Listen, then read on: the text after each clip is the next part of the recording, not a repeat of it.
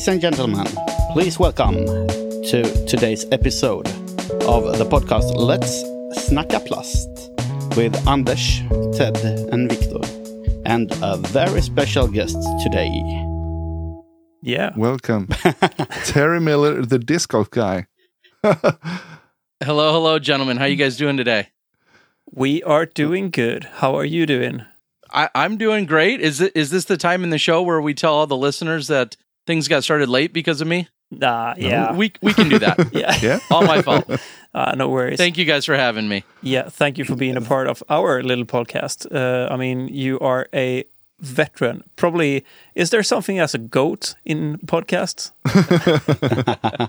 Uh, I, I I am happy to say we were an early adopter. We jumped on the podcast idea back in 2014, and I believe there was only one or two other disc golf podcasts at the time. So we were an early early adopter, first to market maybe, or early to market. So we had that advantage. Yeah, You know, we only do goats over here. The first episode in English was with Scott Stokely, and you're number two. So, Uh, that is, uh, I'm honored to be in in the same sentence as Scott Stokely. He's certainly a legend. Oh yeah, yeah. And so are you. Really humble to uh, to have you joining us. Well, thank you very much. Yeah. Let us say that you have, uh, although technical difficulties in the beginning, uh, you're not sitting in a van in Death Valley. So that's a positive. yeah, hopefully signal in uh, in Milwaukee, Wisconsin is a little bit better, and hopefully everything works out fine technology wise for you guys. Yeah, I'm sure it is. Uh, that was quite funny though. Like Scott actually called us up from his uh, from his car in Death Valley, and I mean, there should be like a honor uh, medal for his uh, wife or girlfriend or whatever she is, because it's she was sitting there quiet for like two hours straight. it was crazy. and hooking him, him up with facts and, Yeah, and stuff. Yeah, she's amazing. Nothing but uh, love and dedication for the sport out of Scott Stokely and everyone that surrounds him. There's no doubt about that. yeah, yeah. He's make uh, quite an impact on the uh, on the tour this year for sure. Yeah, going out and playing and showing that you know someone like his age or someone like Johnny McRae, uh, proving that you know age is just a number. He might not be taking down the biggest uh, checks just yet, but just the fact that he's out there and he's competitive and he's engaging uh, is just a testament to his overall personality and also his his perseverance. Uh, very inspiring for sure. Yeah, and I also like his uh, approach to social media and um, all the videos he's put out. Uh, he's doing an amazing job there as well. Yeah, he's. I think there's a lot of people that could learn lessons from how much he not only continues to post, but the types of things that he posts. And Mm. not everyone's comfortable in front of a camera as he is, but there's still a lot of things that you can learn from how he's, you know, self marketing, and he's been doing that for decades. And I think we still need that in our sport. Oh yeah, for sure. Great, totally.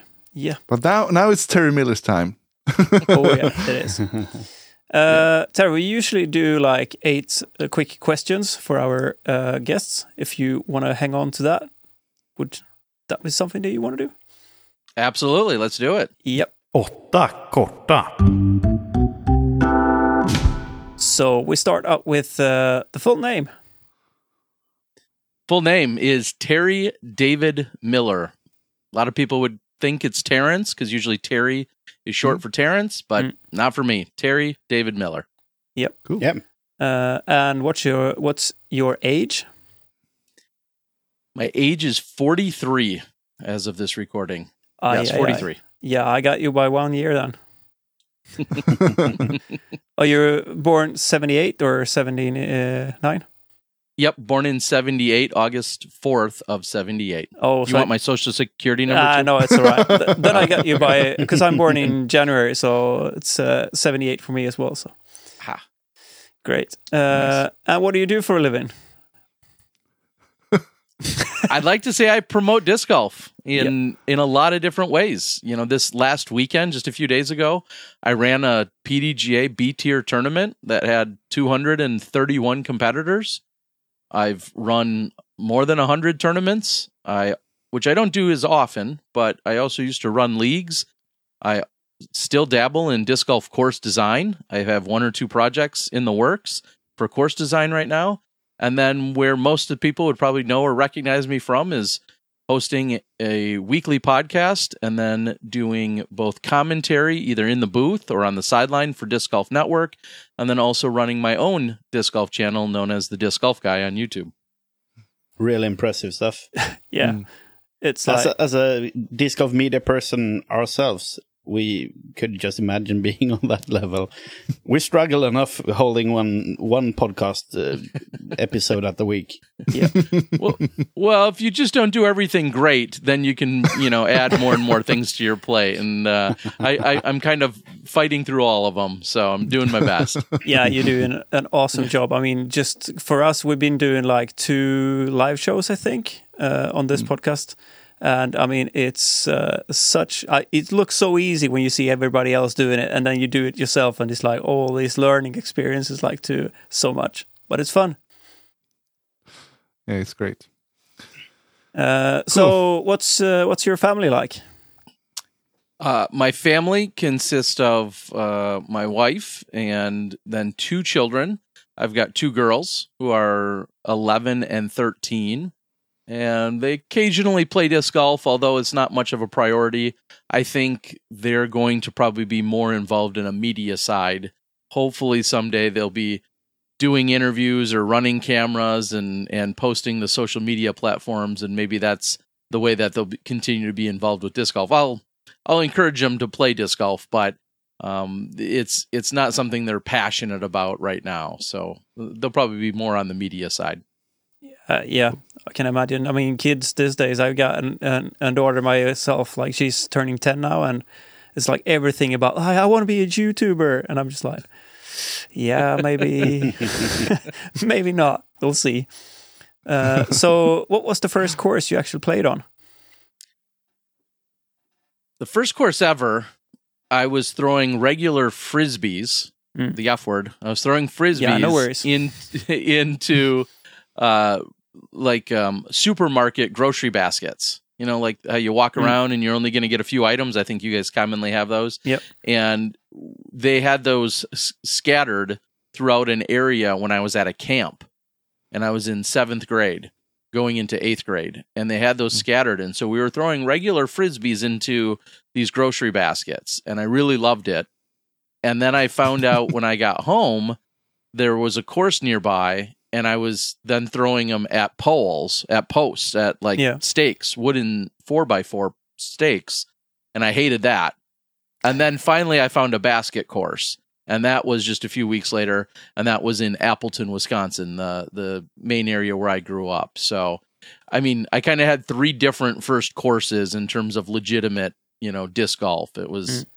you know, frisbees, and then it was hitting objects, and then mm. finally I got to a basket course. But you were hooked from uh, from the first time. I I was hooked throwing the regular frisbees into the the grocery baskets. That that was truly what got me hooked. I I didn't play any more frisbee than any of you guys did as a kid. I was not a frisbee, you know, fanatic or someone that loved playing it any more than the next kid. But throwing these frisbees and trying to get it into a basket, uh, there it was just mesmerizing. I absolutely loved it, and so uh, I'm glad I then looked into more of it and more of a serious way. Uh, what was your first disc? Uh, my first disc was a Lynx, a, a huge, huge Innova Lynx. You know, it was probably I think it was a hundred and 199 grams, probably Ooh. maybe maybe 198 grams.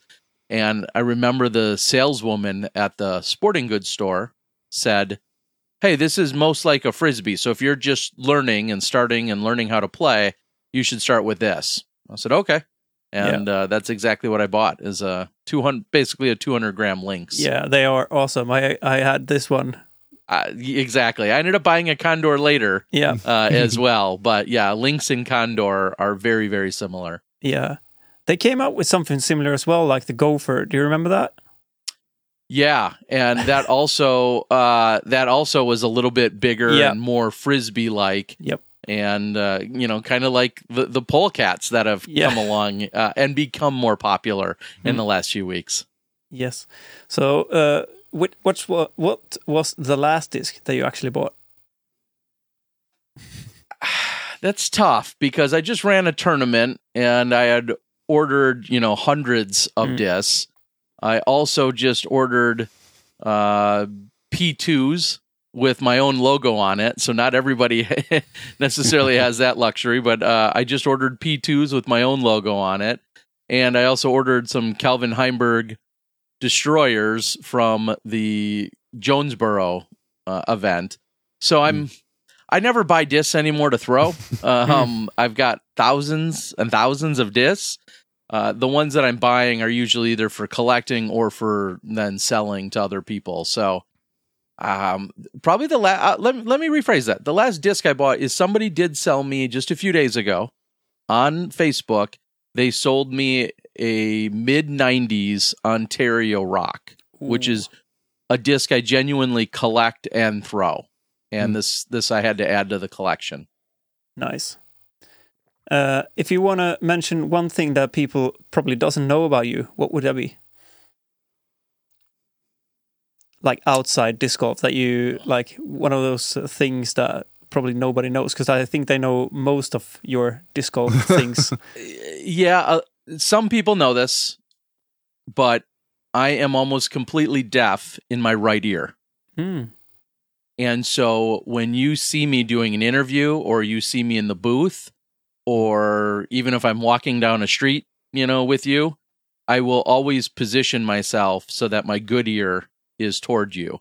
And some people now know that after a few years of talking about it, but there's probably a lot of people that don't. So I, I dare I say I actually have a good side. I have a good side and a bad side. and so my left ear is my better ear, which is still Mm. partially deaf, but my right ear is almost completely deaf. Do you find that hard doing like media things? It's gotten more difficult yeah, Yeah. and i say that because when i'm in the booth and i'm hosting a show or hosting a disc golf pro tour weekend our whether it's the co-commentator that i'm with or i'm hearing something from our production or our control room they'll be saying things and it has to be in the correct ear Mhm. otherwise i'll miss you know them telling me hey we have to go to commercial Mm. or they're telling me something else so everybody's usually really great and accommodating but it didn't bother me much until recently when i realized i needed to be using both ears when i'm trying to do a lot of different things Mm. Mm. Yeah, it is hard. I, I got uh, like two years ago. I kind of uh, went up with uh, tinnitus on my left ear, so that's also something I usually tell that to uh, Anders when I'm, uh, you know, editing the podcast. I, I can't really hear like the buzzing sounds and stuff. Like that's quite hard. So yeah and i so the same thing. I always say i'm not much of a sound guy when it comes to like r- the really intricate details. The last person I, that should be touching anything for sound editing or sound quality is me so. And i also learned when i'm out in the field doing sideline reporting a Mm. lot of people will come talk to me but i'll have the program audio going on in my ear but Mm. then you know a spotter or a player may come talk to me and i have to take out the one mhm. ear earbud that i have in one ear because i can't hear them in my other and that that's where it it really uh it really becomes obvious Yeah, so it's basically zero. It's not 10, 20%. It's m- more like, yeah i I hear sounds so it's it's probably 10 or 20% that i Mm. i can hear sounds Mm. but if if right now i only had an earbud in my right ear and i was trying to understand you guys i probably i would hear you Mm. but i couldn't it wouldn't be clear It, uh, yeah, it's it's tough, but uh, I mean that's probably something that po- people doesn't know because it's uh, like you're always doing like the sound things with media and stuff like that. So yeah, I think Uh, uh, people will think about it when Yeah. sitting in the booth uh, It's a thing viewing spot the, now. the show. The next time, oh, I know Terry doesn't hear anything on his left ear. Or Yeah. So if you see me doing an interview or standing next to someone, whether I'm wearing earphones or not, I still almost always stand on the exact same side of everyone. And that's because I'm trying to position myself in the best way. Hmm. Yeah. Cool. So now you know the secret. yeah, Yep. the secret's out, boys. um, this is uh, quite uh, what do you say for us? It's uh, It's, it's, it's, it's our um, signature question, maybe. Yeah. Uh, uh, a little bit. What is it like? Uh, yeah, uh, what do you say? One knife's edge. Like you're either on one side. Yeah, like you're either on one side of it or you're not. Pretty. That's what we find out. Uh, and it's. Uh, I think the correct word is English is uh, cilantro, like the spice. Okay. Or coriander. Yeah. Yeah. Do you know what it is? It's Oh, Same thing. Cilantro is the is the English word. Yeah, so, cilantro is is more of like a Herb. it's like a, a herb, yeah, like Yeah. a leafy, yeah, hmm do you like it or not? uh, yeah. Yeah. Great. Good. Another one on our, our side then. But I 'Cause think it's more it. common because uh, you you you like you, you like your um, tacos and stuff and and pico de gallo and such. It's and- more Yeah. common in the States, I guess. Um, yeah, I mean, I if cilantro is on something, I I won't complain about it or I won't ask them to remove it. So, Yeah. d- do I love it? Well, I don't know if I love it, but I I certainly th- there's a lot of other things I dislike more. Mm. So, cilantro I'm good with. Good. Yeah. Great. All right. Is it right. ticking in the S box, Ted? Yes. Yeah. Good. Great answers to those questions, I think. Yep. Yeah. So now on to some more regular questions. Uh, maybe some repetition as well, but yeah. Tell us now, who is Terry Miller? Give us the full Monty. I am a very, very blessed guy that found disc golf when I was young. Everybody says, I wish I would have found it when I was younger. P- No matter what age, people always say, I wish I would have found this when I was younger. And I'm a guy who luckily found it when I was like 12 or 13. Mm. And then, even better than that, I had some incredible mentors and people that I became friends with that helped, I think, shape and mold me as a human and as an ambassador for the sport. And then someone that took it seriously and that I enjoyed playing. I'll always enjoy playing, but I also very much enjoyed the back the back end of things. I liked running tournaments. I liked being part of clubs. I liked teaching it and organizing it and selling and promoting it. And so I'm I'm a very blessed man that I found something that I loved and and I continued it through you know high school and college and I I never dreamed that I'd be able to actually have a job in disc golf and then one day I quit my job and I created my own. Um and that was that was almost 20 almost 20 years ago. Hmm. yeah in a few months. That'll be 20 years ago and i've done nothing um i've done disc golf full time ever since in some way shape or form and i had no idea that it would lead me down the path that i have to find media and to create a channel or to be a voice or a media personality. But i'm i'm just so incredibly blessed that the path that i've been on is just continuing to take me where it is. And i'm a guy that realizes i'm blessed but also loves what i do. And i i, I just couldn't see it any other way. Um yeah yeah it's it's been incredible. Nice. Yeah. It's uh, yeah it's like awesome because i'm i also started pretty pretty young. I found like disc golf back in uh, 94 95 something like that. So it's uh the only thing that i'm always saying this i, I so much wish that i would started my pdga license back then because it was it wasn't a thing in sweden. Like you didn't ha- have to have it at all because no uh, uh, competition was co- quite sanctioned and stuff like that so Hmm. it was like later on the but i'm still in the five digit club so Ah, there you go. Mm. Yeah, I'm I'm always mad that I didn't sign up a few weeks earlier or a few months in that case where I would have been in the four digit club. Mm. I'm Oh, ten yeah. seven three eight. yeah And so had I signed up and at now, you know, in 2022, we're moving through thousands of numbers a week. Mm. Yeah. And back then it would take months to, Yeah. you know, maybe to, to get a thousand numbers. So, Mm. um, yeah, I always wished I was kind of in that sub five digit club in the, in the four digit club, but, uh, you know, I signed up when I was like 14 or 15. Mm. So I can't, I can't complain too much. I, uh, I got in pretty early. Yeah, I, I it's so funny because I mean I got my 10 year anniversary now, and I got like uh, fifty five thousand something. So it's still like from that year, and now we are over like two hundred thousand, which is like w- so weird. In like ten years, it's just exploded. Yeah, and I I feel like you know the explosion, of course, is happening stateside, but Mm.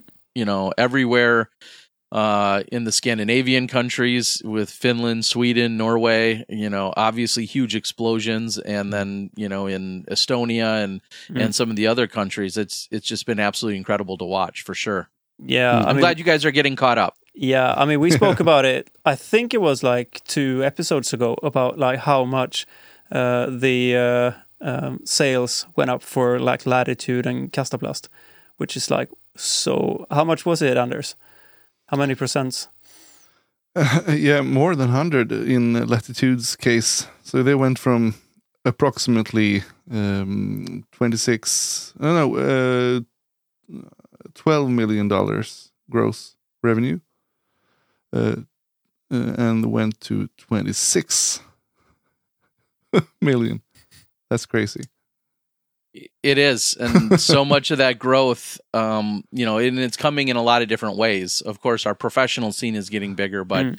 just so many more people finding it and and getting hooked on disc golf. And then someone like Latitude, I think, is very impressive because of the way they're scaling the business Mm. and getting sure. involved with other manufacturers or getting involved with other uh, brands and becoming a, a resource and a solution for other brands.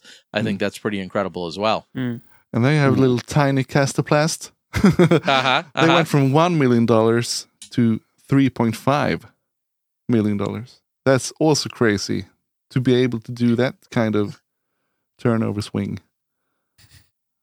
Is that all because of this podcast? Do they owe you? Do Yeah. they owe you guys? Okay. Of course. that sounds fair to me. we, we're just waiting cool. for the paycheck now. Exactly. Just keep waiting. Yeah, I know. Yeah. It's probably never going to show up, so but it's okay. yeah, but it's cool. It's very cool to see a small brand like that just make a boom on the scene. And um, the States is very much um, to blame or to to thank for that. W- What is it? Because I, I of course, I know of Kastaplast, and Mm. I've seen a number of the players, including Luke Samson. He comes to mind, who I filmed earlier this year, and I know Charlie Mm. Goodpasture and a few of the other players. But w- what has it? I'm going to ask you guys a question. What What's been the draw for why uh, Kastaplast is continuing to grow and thrive and, and be successful? Mm. Yeah. well, I I guess that they aimed pretty high from the beginning. And I can tell you that I have been involved in the production since day one. Uh, my company that I was working at, we made the first prototype of the first disc ever, and then just continued to produce all of the discs until like five years ago. Then they had to spread the the workload on two sites. So, um, but I think they aimed pretty high with high standards, polished uh, discs from the beginning, um, very quality feel in the plastics as well. Um, yeah, I think uh, they were the first premium brand, sort of, on the market, and um, I think that's maybe the the the success story to Kastaplast, and then and then they ca- came um, to be a little more underground, uh, and a hype train following soon after, uh, and then the Americans heard, uh, what, "What is this? This is cool." And, They like uh, this- they, this they really cool embraced bit. it. It's Yeah. like this cool indie rock band that Mhm. uh, someone heard of. It. Have you have you, have you heard about this one? And uh, one one gets hooked after just feeling the discs, and it's a small exclusive kind of stuff. And I think also this disc was quite um, made an impact. Uh, the Berg, Yeah, I feel like when people talk about Kastaplast, the Berg is kind of the default that Mm. everybody, of course, talks about and references and mentions. Yeah. And, uh, and and another thing I think that has been very prominent is when people talk about glow, they always say Yeah, for sure. Kastaplast has the best glowing plastic out of anyone in the world. Is that is that a Yeah.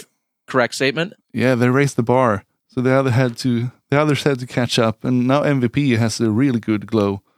Um, So it's MVP in Kastaplast now, I think.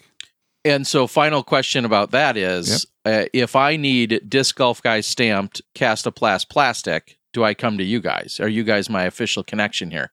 Uh, you can I can be the first connection. I can relay you forward. Okay. No problem. All right. Well, I, I need to make that happen. I need some Kastaplast to be able to sell to the world as well. Yeah, so for sure, uh, I'd love to make that happen. no problem. All right. Now we got the business. We got the business taken care of. yeah, no worries. I need more frisbees. Yeah, That's, everybody look out for the disc golf guy. He's going to have like the awesome Kastaplast discs. So, uh, but You you, know, it. for you, Terry, as well, like the Berg for me, because I, uh, the Berg, as we call it in Sweden, I, I kind of pulled that into my bag as well because uh, the Piranha went out of big, uh, out of production, and for me, that they are quite similar in. I would say the Piranha is probably more overstable than the the Berg, but I mean the, the feel wise and just like the utility for the disc as well. For me, being like a more old school player as well, I kind of liked it because I could kind of rip on it pretty hard, and you know that you gon- won't want to be flying past the basket mm. and like too far. So I think it's quite f- similar feel and disc for me. Mm. N- Now, and is that all training or mentality that you passed on to uh, Marcus Salstrom? Uh, You know, as a as a big uh, piranha thrower, I think he was right. Yeah, I mean, we, we, there were quite a few piranha throwers in Sweden as well. Like uh, you know of uh, Henke Johansson, Henrik Johansson. Yep. Yeah, Yep. Yep. also a big. I mean, we were from the same area, same club originally, and uh, down on the west coast in Sweden, and we were quite uh, like everybody was throwing the piranhas like really so much. Uh, so it's quite bad that they went out of production. Maybe like we can get uh, PDGA Rodman to hype the piranha train a, a bit as well. get some Halo piranhas now. Yeah, for sure. yeah, but basically, um, to sum up my point, um, when we were producing the discs, we didn't know what disc golf was. Uh, we were just a, a plastic company producing all sorts of plastic things. so these came along, and we we, we put a high standard to make they, them all high gloss.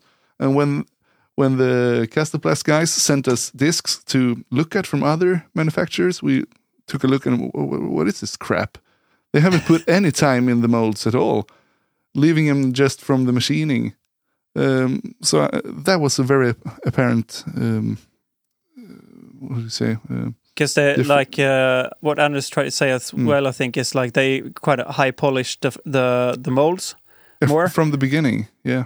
Yeah, and all And the now, other uh, have the uh, the uh, the marks from the uh, what do you say? Yeah. Yeah, it, it's been amazing to see so many different manufacturers uh, Oh, come yeah. w- from a lot of different stories. You know, Mhm. as you just mentioned, the story in which you know Kastaplast started getting molded by you guys, Mm. and then you know the people that are fulfilling it, and then like I said, a, a Latitude or somebody else that's doing the molding for other companies. It's just it's all been incredible to see Mm. how it's come about for so many different people. Oh yeah, Yeah, and that's that's why the Royal series uh, basically it's the first one with a high polish, really high polish and finish uh, to get a premium feel. At least what I've seen. So that, uh, that's that's kind of close to home for me. I like the Royal series.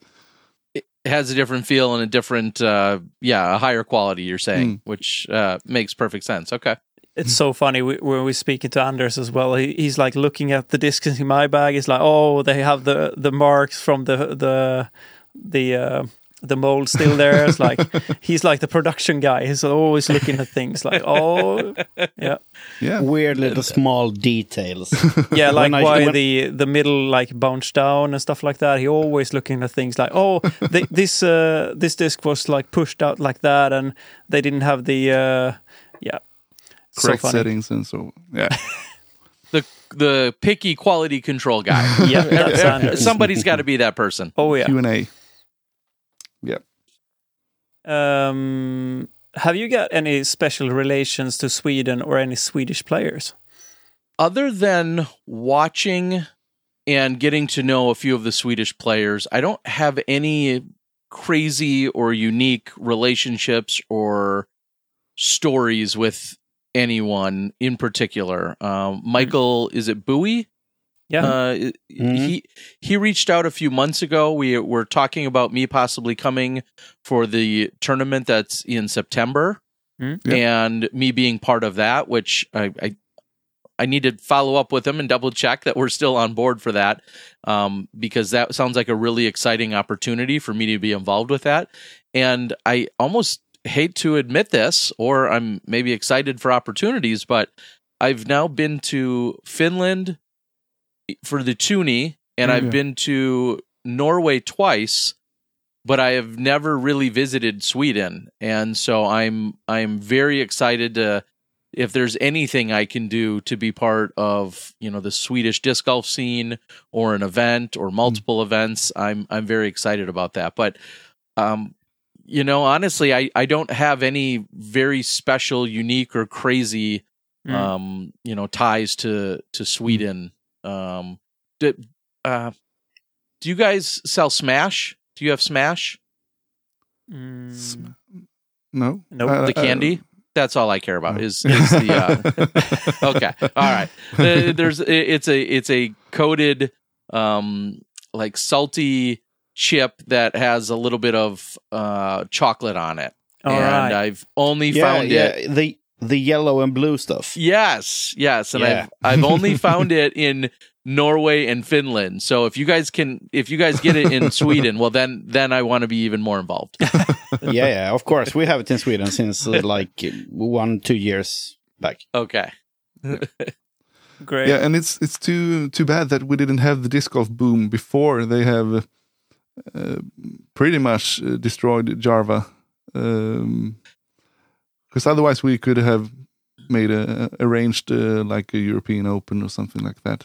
Uh, now we have a, little bit more difficult um, um, to set up a, a huge tournament like that.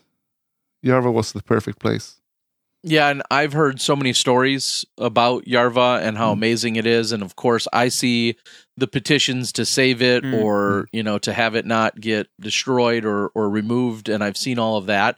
Um, so I feel, yeah, I feel like I'm missing out that I you know Mhm. never saw Yarva in its prime. Yeah. Where where exactly is it right now in terms of um you know its its overall standing?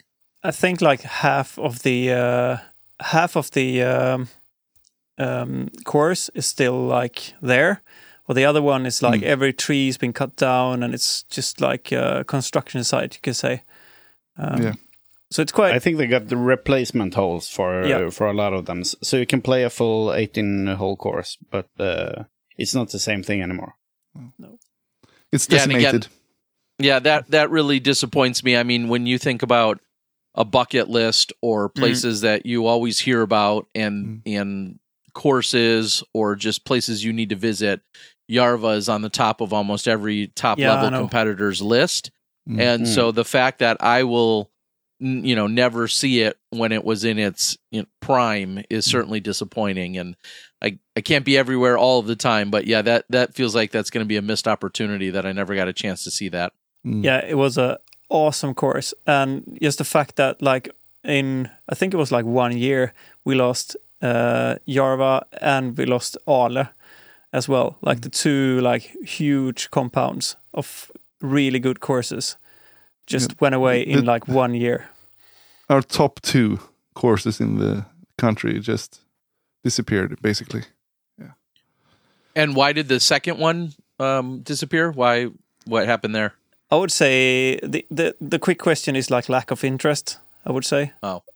it's Mm. yeah, it's a big story. I think, and Mm. it's so many turns on it. But I, I think that Jonas, who, who owns it, quite of just he lost interest in still continue to uh, have the course set up, pretty much. Yeah, but it's still there. Um, we uh, all uh, disc golf Sweden hold our thumbs to be able to play it again sometime.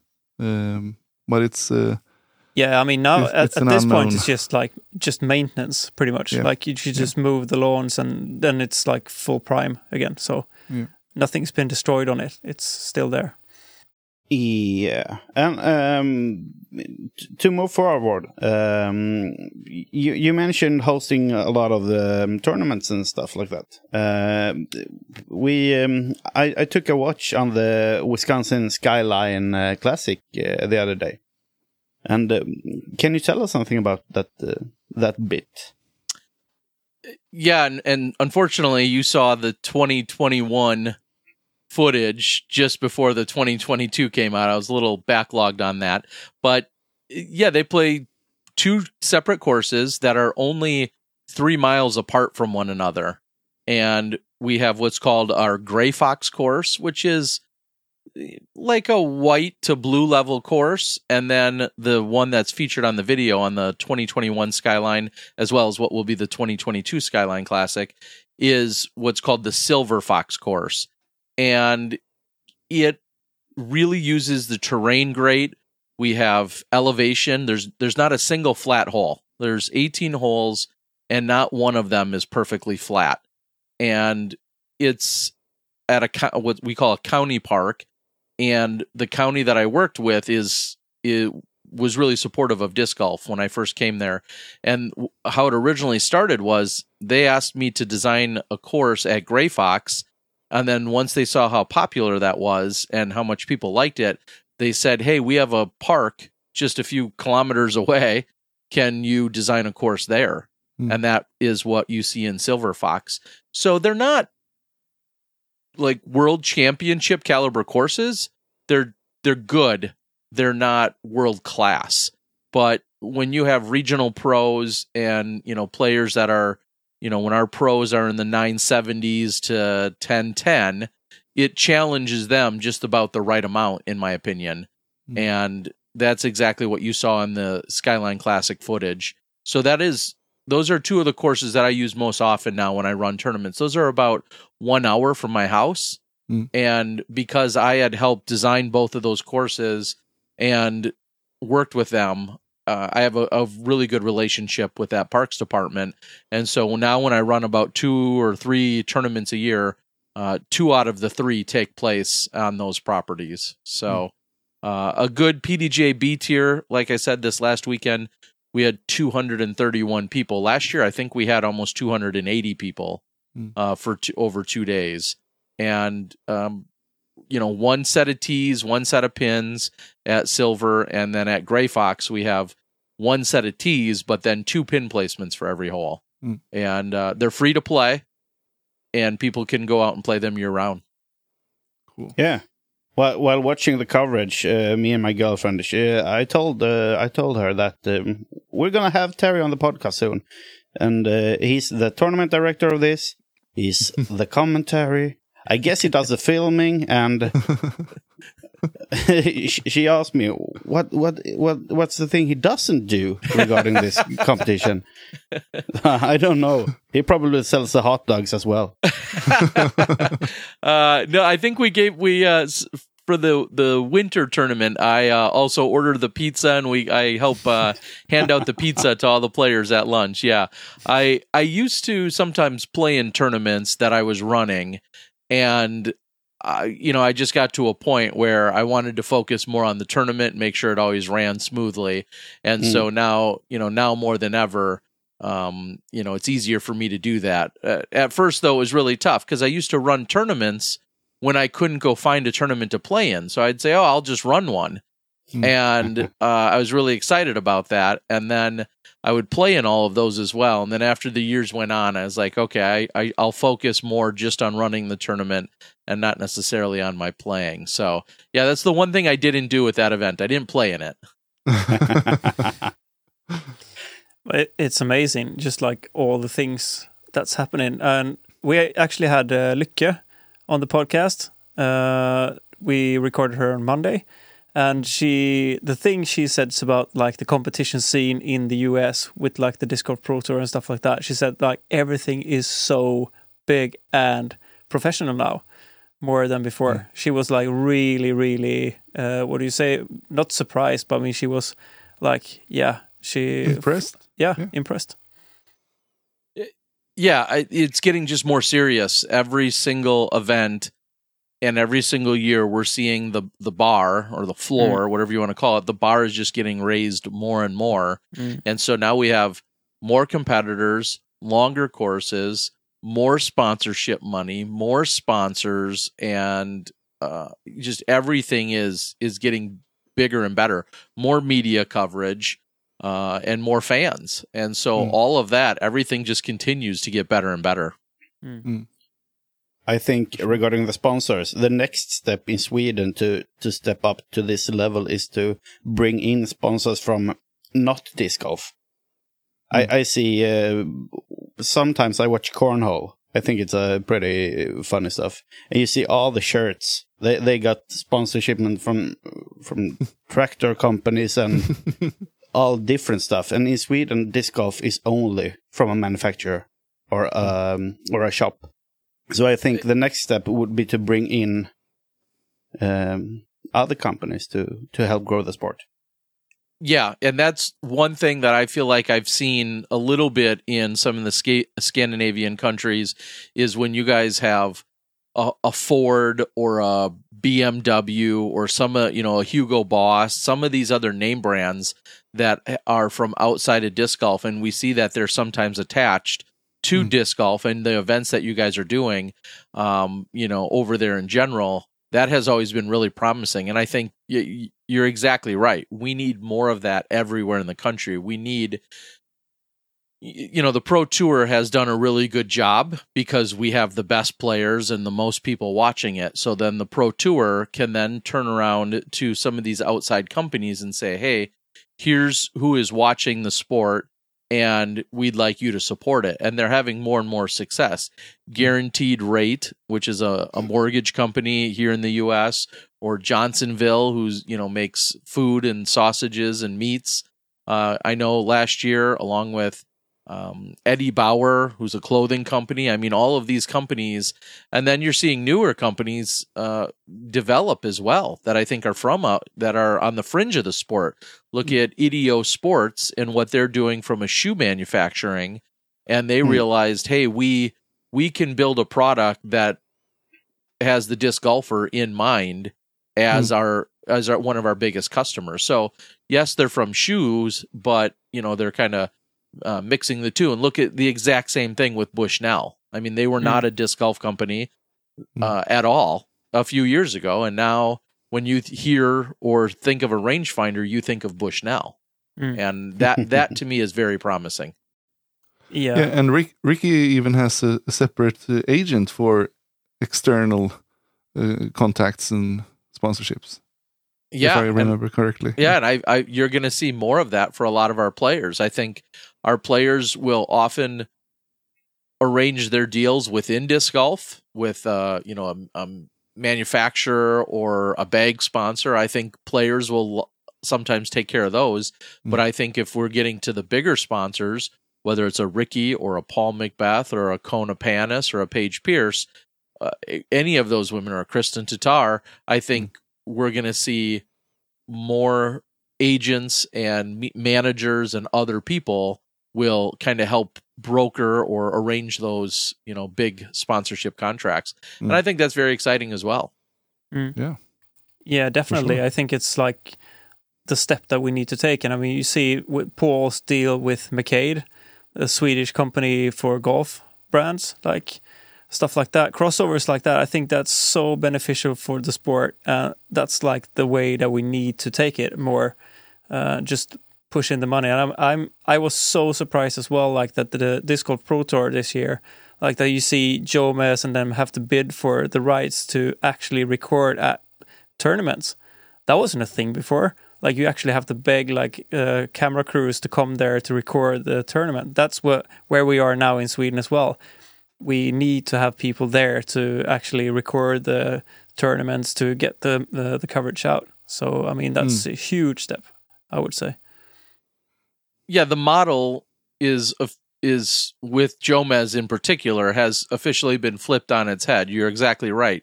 It mm-hmm. used to be I would just show up and I would record and I wouldn't get paid, but I would show up and I could do whatever I wanted. And then eventually a couple people would show up. So then we'd kind of have to fight for the position.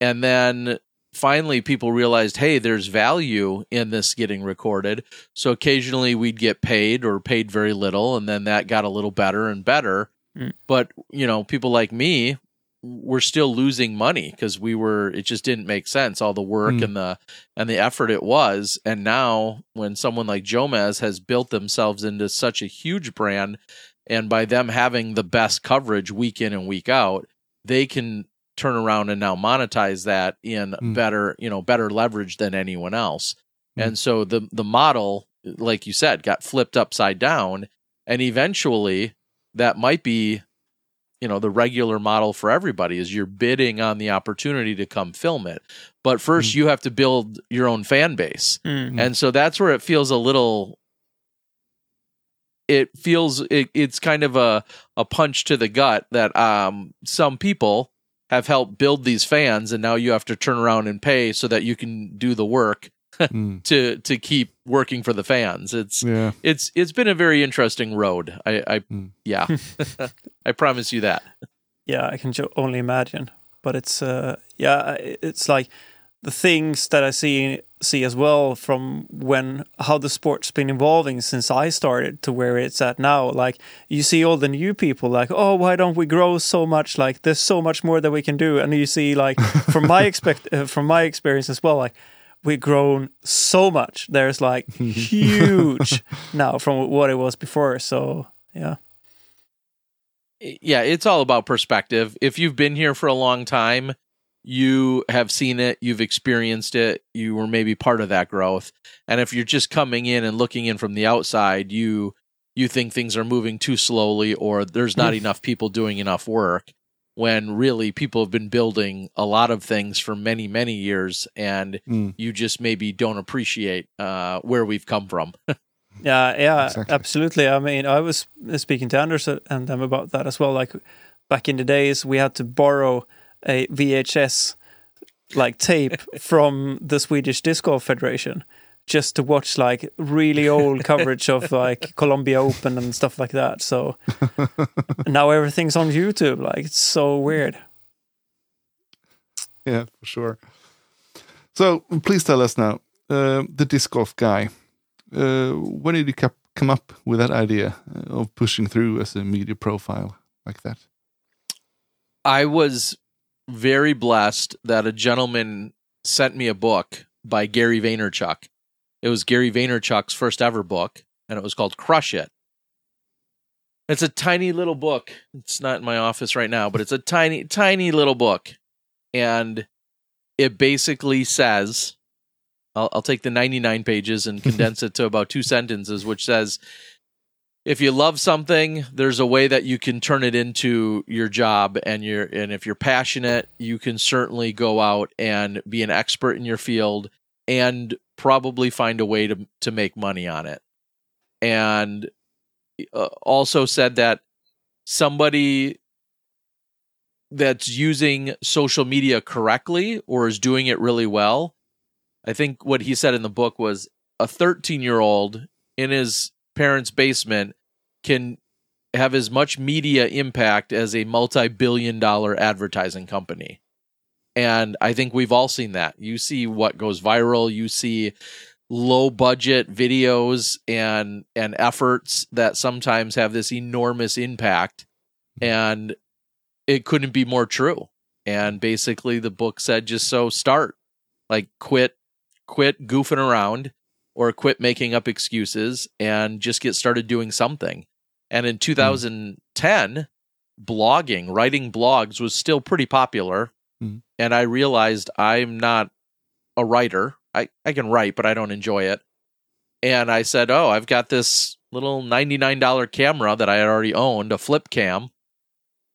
And in this very room where I'm sitting right now, I turned it on and I recorded my first ever video blog.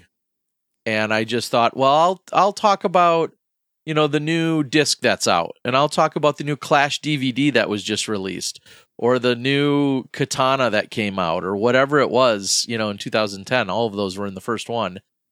And I just thought I'd give these little like I know disc golf, so I'll just talk about it a little bit. Hmm. And that was my first ever vlog.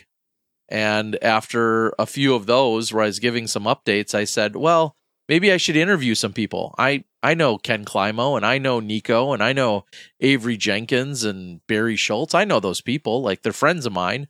So when I go to my next big event, which was the memorial that year, I thought, well, I'll interview them and that'll help my channel. People will care. Hmm. and that's exactly what I started doing. And then that led into round coverage eventually and highlights and then you know uh, and then eventually a podcast and then learning to get into the live broadcasting and you know it snowballed from there. But it it all started with reading this little tiny book that said you know quit making up excuses and go out and and find a way to share what you know with people. And that's you know and just like you guys if if you go to your you know your kid's school or you go to the church or you show up somewhere people will be like oh yeah you, you know so and so the disc golf guy is here you know the the person with you know that's uh, that's into it. And people always referred to me that way like you know like the you know the disc golf guy is here like the guy that's you know bringing our frisbees in to sell them. Or i'd go teach at a school and you'd be in the office and they you know call down to the teacher and be like uh, the the disc golf guy or the frisbee guy is here. And they just always, we've all been referred to as the disc golf guy, right? You know, you're the you're the person in your circle that knows all about it. And I was like, that's perfect. People already call me that. I, I'll just I'll just own it. I'll call myself the disc golf guy. And it stuck from there. I registered it on Twitter and the the website domain and on Facebook and on Instagram. All of those were kind of new and so I went out and everywhere I could, I claimed the disc golf guy. That's awesome. and then there's the Danish disc golf guy. I Yeah, got words know. with that guy. Yeah. Yeah, yeah. We had an awkward conversation when I was in uh, in Finland a couple years ago. He's trying to copy my. No, I love it. I love. I. Everybody is the disc golf guy to somebody, Mm. Yeah. right? Yeah, we all are. And so uh, I just claimed the disc golf guy, and here I am. Is there any ways to watch like the first uh, productions you did?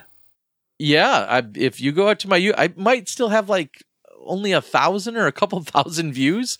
If you go to my YouTube channel and you type in the disc golf guy vlog one, it's probably. I mean, it should still be there. It's probably terrible. um, but it is, it should be there. And that I, I'm telling you was shot in this very room. I still, I'm sitting in right now. Very, a different look to it. But Yeah. yeah, I'm, I'm in the same little office in my, in my house uh, as I was when I shot vlog number one. Yeah. That is amazing. Were channel were channels around back then? What channels were? Oh, yeah, uh, yeah, Ah. because that that was the thing that came later. I think, yeah, where you Yeah. can uh, subscribe and and so on. um, in 2010, there might have only been a couple channels. Um, Hmm. I I don't know if Central Coast already started or not. Uh, Central Coast Disc Golf, um, Cool Daddy Slick Breeze. Uh, you know Bobby Brown, who then Hmm. of course you know worked with Dynamic for a number of years.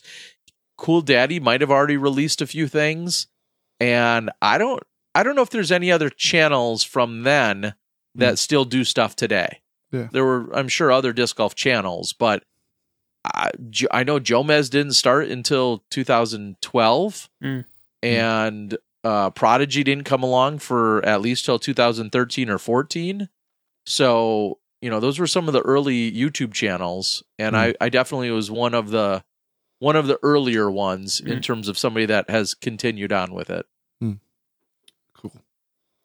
Uh, it's it's amazing. Just the journey. it's so so nice. Like, who would know? Like when you started that vlog so many years ago, that we were sitting speaking in a Swedish disc golf podcast.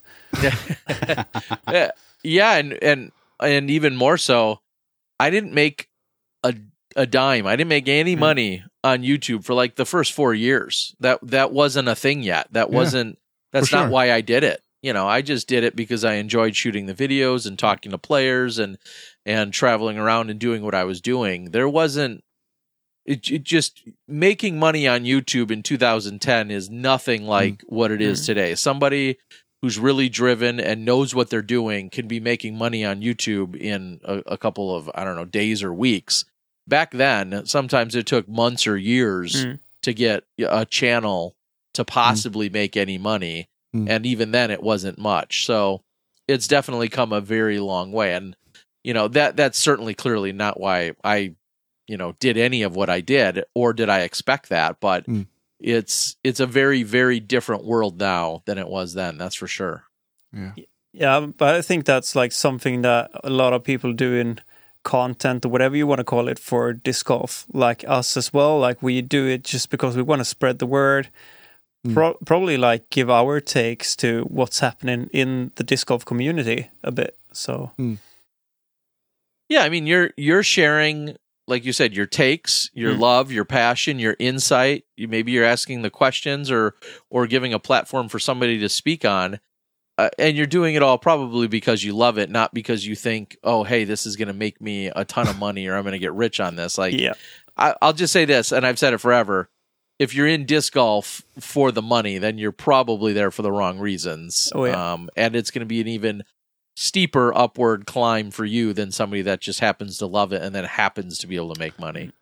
There's easier ways to make money with a camera and on the internet. Yeah. there certainly are. Yes. Yes. Check out my OnlyFans. Okay. okay, don't. uh, yeah. Um, tell us a little bit more about the team behind your productions. How many guys are you? most of the time when you see a lot of the small medium or smaller tournaments there's a lot of times where it's just me i i will go to a tournament that maybe isn't you know on the national tour or the pro tour and if i go to a somewhat smaller tournament or an early season tournament think about what you guys see we'll say in Arizona often when I cover Maricopa or I cover Shelley Sharp Memorial and some of those tournaments a lot of times I'll go to that tournament alone. I'll do all of the filming, I'll do the editing, I'll do the commentary, I'll do the graphics and the posting of it and and that's that's ex- that's almost all me.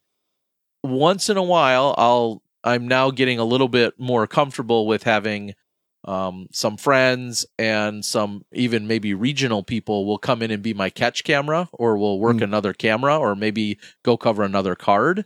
Mm. But um, a lot of times I'm alone. In the last couple of years now, I've also worked with somewhere between three and five other guys that are starting to do more camera work. Mm. And I'm also trying to teach them how to edit so that I can stop editing because I'm I'm ready to be done.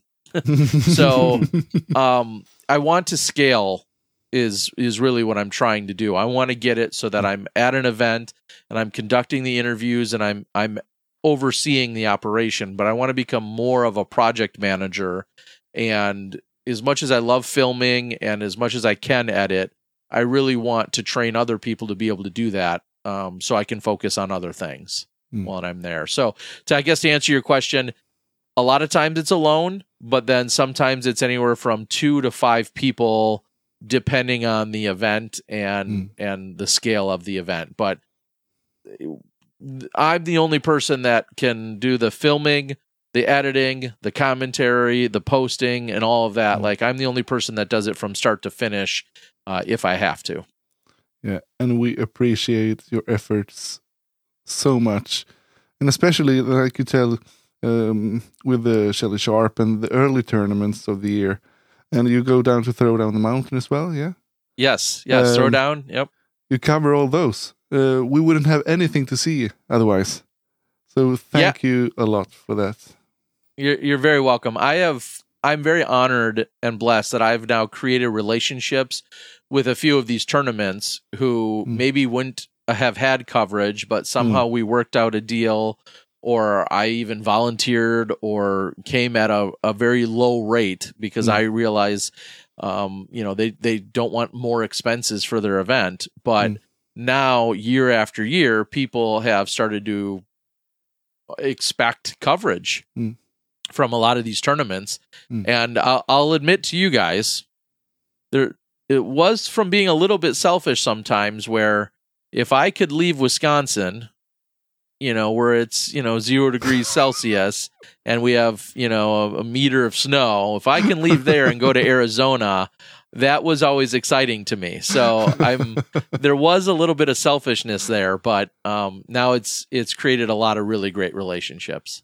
Honey, I need to go on a business trip. Uh, yeah, yeah, exactly. Can you find my shorts? You're exactly right. So, um, going to Florida uh, for events like the Chain Hawk and going to Throwdown the Mountain and going to Shelly Sharp and and um, you know all of the Maricopa and Mm. and Thailand and some of these other events. Uh, of course, I love being there and I love capturing the footage, but it doesn't hurt that they're also sometimes in nice weather. We can relate. I Yeah, promise you exactly. Yes, I'm Uh, sure you guys can. Yeah, Yeah. for sure. And uh, it's also a bit selfish for me because uh, usually there's a Kastaplast guy on Throw Down the Mountain, and uh, also now Shelly Sharp with Luke. Yeah, So that, that was awesome. Yes, for sure. And uh, I love seeing it. And and so a question I was going to ask earlier when we were talking about the plastic is is it is it frustrating or is it just something you expect when Americans absolutely destroy uh, the either the names of the discs or the pronunciation? Is it is it is it frustrating to hear that? well, we appreciate the effort. Okay. Uh, but uh, sometimes it comes out very fun, sometimes pretty much correct.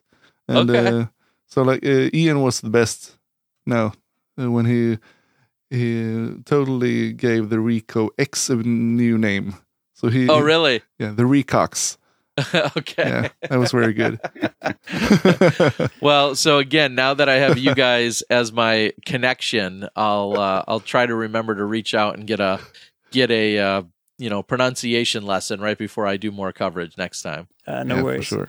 I, I we'll mean, be for- glad to help you. I would say for for my perspective, I wouldn't be like if somebody butchered a name on No, a no, disc no, or something like that. It, it wouldn't bother me at all because I mean it's it's so hard. Like it it would be for me to speak like Thai or something like that, which is like all right. How do I pronounce this? This is like so hard. Even for us as well, like speaking, uh, you know, English and stuff like that. It, it- sometimes you don't really find the words, and it's so hard just to know how to bend the verbs and stuff like that. Yeah. Well, I if there's one thing I've learned about traveling internationally now to a number of events is uh, even more than ever, Americans are dumb. So uh, I appreciate all of you guys for being able to speak English so that people like me who are lazy and never end up learning it um, you know we can communicate as well as we can if that's that's probably the number one thing i've learned is Hmm. everywhere i go it feels like everybody's trying to or l- knows some english and i just show up like an idiot in all these other countries like do you know english no okay well then we're then we're this isn't going to go well because unfortunately i don't know any other languages so uh, i appreciate you guys more than anything Uh, no worries. I think it's uh, it's something that we get in school pretty early as well. Mm. So uh, Yeah, even my again- daughter now, like she's ten years old, speaking. I don't know, it's everything like the influences from like games and stuff like that, and YouTube, YouTube. channels, and so much. Like she's speaking all this American slang, and I'm just like, and that all our TV is subtitled. Uh, We don't have pretty much none dubbing, uh, um, unless uh, maybe the children's and animated children's movies. Yeah, the They can be- cartoons and yeah, that they're kind of dubbed. stuff. Yeah, that again, I, I, we have so much to learn here in the U.S. from from what so many other countries are doing, and I wish we did the same thing where it was integrated so much earlier on in in our uh, children's curriculum, Hmm. and you know, for the most part. Once you hit like sixth or seventh grade, you know, 10, 11, 12, Hmm. that's the first time you have a choice to pick Hmm. like one of three languages. And Hmm. Spanish is almost always the default in i- here anyway and rarely someone will pick either maybe german or french but Mm. it's almost always spanish and it doesn't start until you know they're 8 9 10 whatever uh, I, I wish I wish we did a better job of it. That's But- so funny to say that because that's the s- same three languages that we get to choose from as well. It's French, German, and Spanish, pretty much. E- English is standard. Everyone Okay. learns English. Yeah. Yeah, see, that's even if we just had one other standard, Hmm. that would be great. And we don't. We uh, often have one choice And sometimes people will get into more. Of course, there's people that really apply themselves, but Mm. we don't put a lot of emphasis. And and all the other countries learning English just keeps us from, you know, Yeah, from but adapting. it's such a universal language as well, is it? Because we we have England on the one side, and then we have like the whole of you know America and Canada and stuff like that as well. New yeah, Zealand. Yeah. so it's I think it's I mean it's the universal language. So it would be hard for you guys to find one universal language of everything in like oh maybe creation or you know so sure. Yeah, I hear you. We'll just keep being stupid. I know you know but it's It sounds like the relationship between uh, the Swedes and the Finnish people. All the Finnish people learn Swedish, but the Swedes doesn't learn Finnish in school. Finnish Okay. is so hard as well to like it, it's y- y- uh, it's not even near the same language at all. Norwegian it's Norwegian and Danish Danish is pretty easy. They're quite Yeah. similar, but Finnish is like nothing. Not even like the spellings and you know it's just uh, very hard. It's more. I Yeah, think but- it's closer to like uh, Russian or something like that. I wouldn't say it's closer to Russian, but I think it's for us. it's like- closer to the Slavic uh, language Yeah. down at the yeah down south. Yep, it's crazy. Sounds like I'll give up before I even start. Then that, that, that, we'll just keep going that way. Yeah, I mean, hopefully the Finns won't uh, take over the tour because they are coming. there are so many as well. I- yeah, it's been Uh, incredible the diversity that we're seeing, and you know, of course, with Kristin and Albert really putting Estonia on the map the way they have, along with a few others, and and you know, you have these su- superstars that are traveling from all over. Mm. Um, I I think that's it's great for our sport, but it's also great because it gives us more opportunities just to learn more about community and culture and you know these other uh, places that some of our top competitors are coming from and i Mm. think that's incredible for sure. They're Yeah, not they're really, really. not as fluent in English though as the Swedes, the Finns. Yeah, but, but it's quite funny as well because I mean we heard so much talk about now like the uh, the the the Europeans versus the the Americans and like how do we stack up in rankings and stuff like that. I mean this is like pretty much the first year ever that we had so many people coming over from uh, Europe to the states to actually compare how the games been developed here and over there and like just to have a little bit more of a measurement actually closer to the truth than we've seen before yeah and right now it seems clearly like the fpo division is the Oh, one yeah. that's uh, making much more of a challenge again Mm. kristin a large part of that conversation but uh, eveliina hannah Mm. um, you know, Ka- uh, Katie and uh, Luca, you know, so many of those competitors, um, you know, are are in that conversation. And yes, the FPO division is a smaller sample size, but and so their impact can be greater. But Mm. uh, yeah, it's it's impossible to talk about FPO disc golf without talking about Kristin Tattar now, isn't it? I mean, it's the the season she's had. It's unbelievable. Yep. Yep. Yeah, for sure. End of discussion. exactly. That's it. You're right. Uh, further on, uh, uh, to get back to the disc golf guy uh, talk, um, uh, what about how, how, what, what does the future look like for the disc golf guy brand? I think the future is me continuing to do both of the things that I love, or maybe even adding the third or or expanding on everything. I just need to expand and scale. And what I mean is my channel from a post production standpoint can continue to scale to tournaments that otherwise maybe wouldn't get a lot of coverage. So maybe it's a big B tier or a large A tier that's not quite on the Silver Series or an Elite Series event. I think that's a really good spot where my coverage and my channel can still be really helpful to tournaments.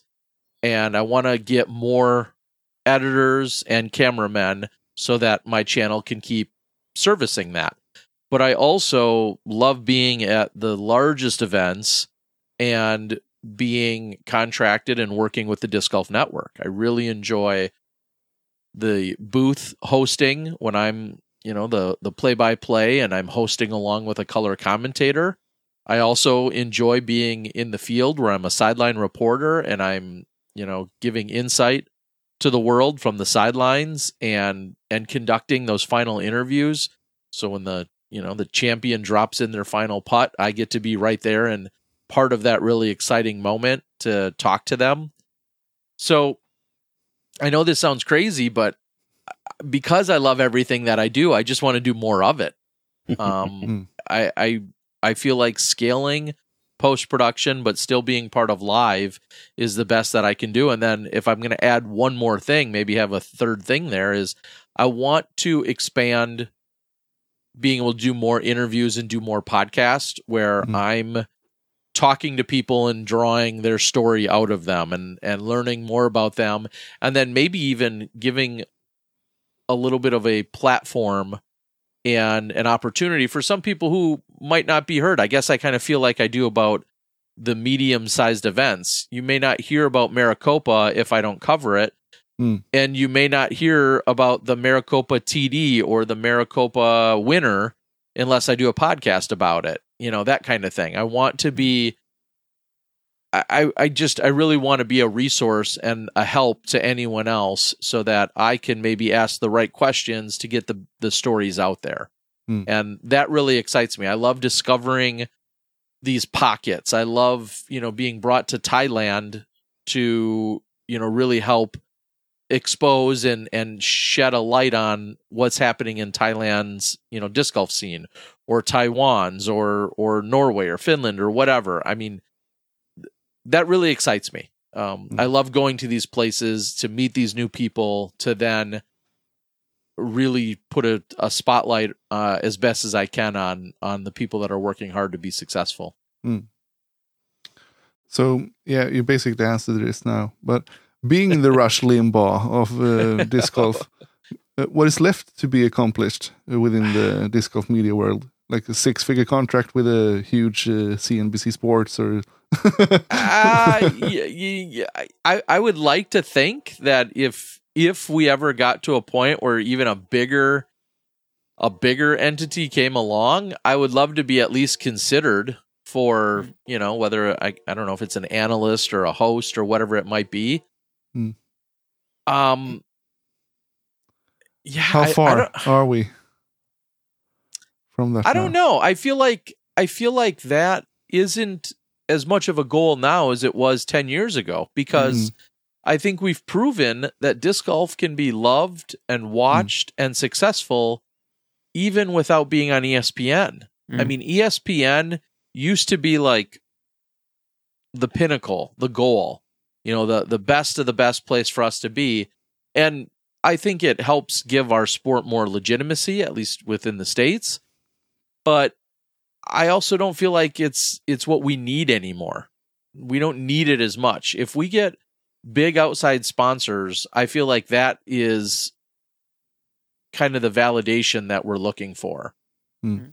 And if I can continue to be a resource for anybody, I don't I don't know if it's just a, a network or if it's you know a, a, a handful of podcasts or whatever it is. If I can be someone that people come to and hopefully you know try and get some insight or answers for, I mean, I I can't really argue with uh, being considered a resource. I, I I guess I like that role. And you do Very an, an awesome job on it as Mm. well. Like it's uh, you are from what I heard over here as well. Like the so much love from like Mm. the commentary boots as well. As well, it's you know a lot of people really really think you're doing an awesome job. Whenever Terry's on, you know it's good. Uh, I I appreciate that, and Yeah. I also do know and understand that I'm not the right fit for everybody. I mean, Mm. everybody has a preference, and I'm Oh yeah, I used to, you know, it used to be harder to hear that, but now I I always think of you know, there's something like 5500 different religions and there's like Mm. 3 or 4 or 10,000 different genres of music, right? I mean, there's clearly you know, different strokes for different folks is a cliche we use Yep. here in, in the US. like you you can't possibly please everybody. Some people mm. that might think I'm funny and like my jokes, and there's other people that, you know, just want to punch the TV when they hear, you know, me make a joke. And I'm I it is what it is, because there's no way to possibly be everything to everybody. I think they say when you try to please everyone, you please no one. Yeah. And that's exactly, you know, something that you have to learn to get comfortable with. Mm. Um, and so I appreciate the accolades. I appreciate the kind words. And I also know that there's people that don't like me. And um, I guess I say, well, then go out and, and, you know, find, if you're so good and you love it, then maybe you too could be an announcer and you Mhm. work your way up into, into having a job of your own doing it. I'm, I'm okay with that as well. Yeah. Yeah. I mean, that's something that we know as well th- from the podcast. I mean, we're not going to please everybody, but some people really like us. And I mean, that is what it is. If you don't like it, you don't have to listen to it anyway. So, Well, a lot of people feel like if if you don't like it, then you should complain and try and get rid of it. And it's like, Yeah. no, you could just ignore it. That's that's Yeah. the answer. You can just so easy, isn't it? ignore it. It is. like, oh, those guys pass, skip, delete. Like that's all you have to do, but you don't have to go out and be a jerk about it. But Same thing with people on Facebook commenting things like you're just like, why did you actually make time to, to write down this Scroll. comment? What what did you do for the world now? Like you just spread some it's so unnecessarily. Just swipe along. Uh-huh. exactly. It's tough to to do. It's that- it's tough to do. Go ahead. Yeah, I was about to say that we do what we do for the people that like what we do, and not for the others. Yeah. Bingo. I couldn't agree more. Yep, Uh, for sure. How did it start with your involvement on the Disc Golf Pro Tour and the Disc Golf Network? around 2014 is when my buddy and I, Johnny V, who I run Smashbox with, Mm. we started live streaming disc golf events, which we went out and invested our own money in a very tiny operation and got started. And in 2015 or 2016 timeframe is when Steve Dodge had said he wants to host this pro tour and and one of the most important parts of the entire pro tour is that every event will always be live because at that time there was only a couple live events a year. And he said i think this is the future. We must have live disc golf. And at that point he reached out to myself and to johnny v and he said i want to commit to smashbox providing the live disc golf. I want you guys as partners with the pro tour we're going to have five events the very first year and then we'll get more events after that but we want to have five live events and we want you to to coordinate and uh, provide live for all of those events. And i was already good friends with steve dodge and we said yeah let's do it. And that's was the year the pro tour got started 2016 and we were locked in at that point and it was a couple years later he thought hey let's let's we could maybe save some money but we can also maybe do this differently and do it better without the smashbox guys. And he was wrong. And he uh he he ended up um you know making a mistake which he'll admit. He made a mistake.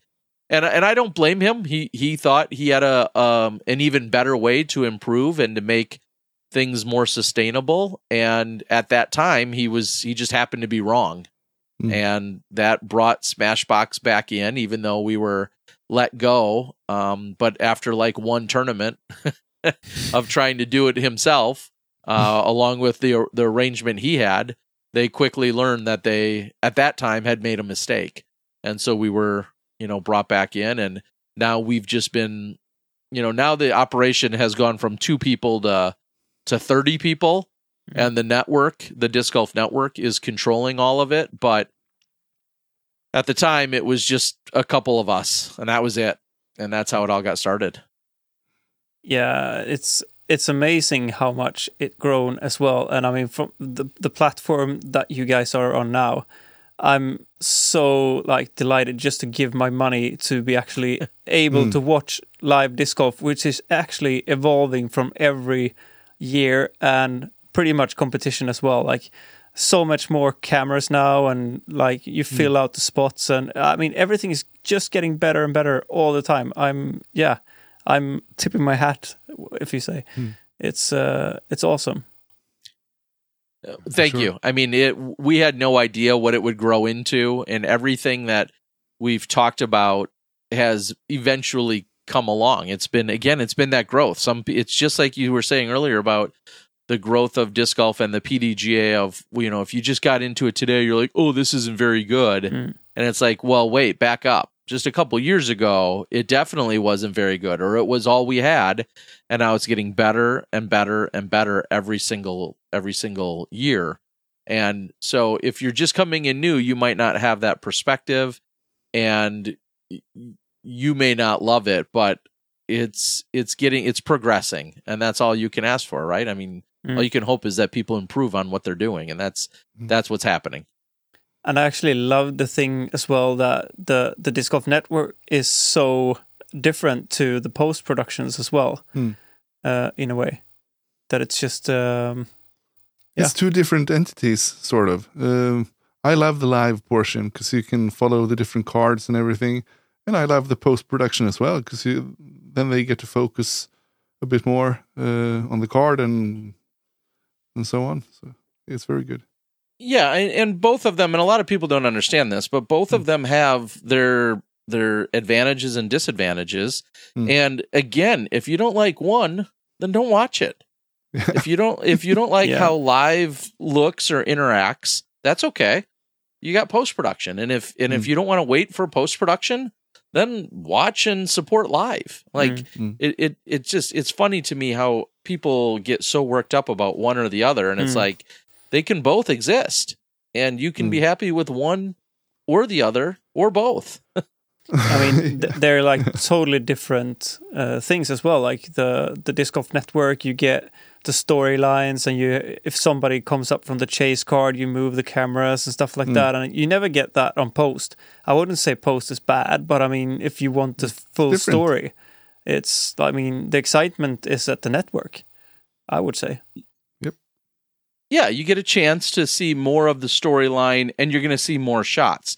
Does it move slower? Yeah, it does. Of Mm. Yeah, course. it's live. It's a, it's a it's yeah, it's live. It, people have to walk, you know, to get to the hole.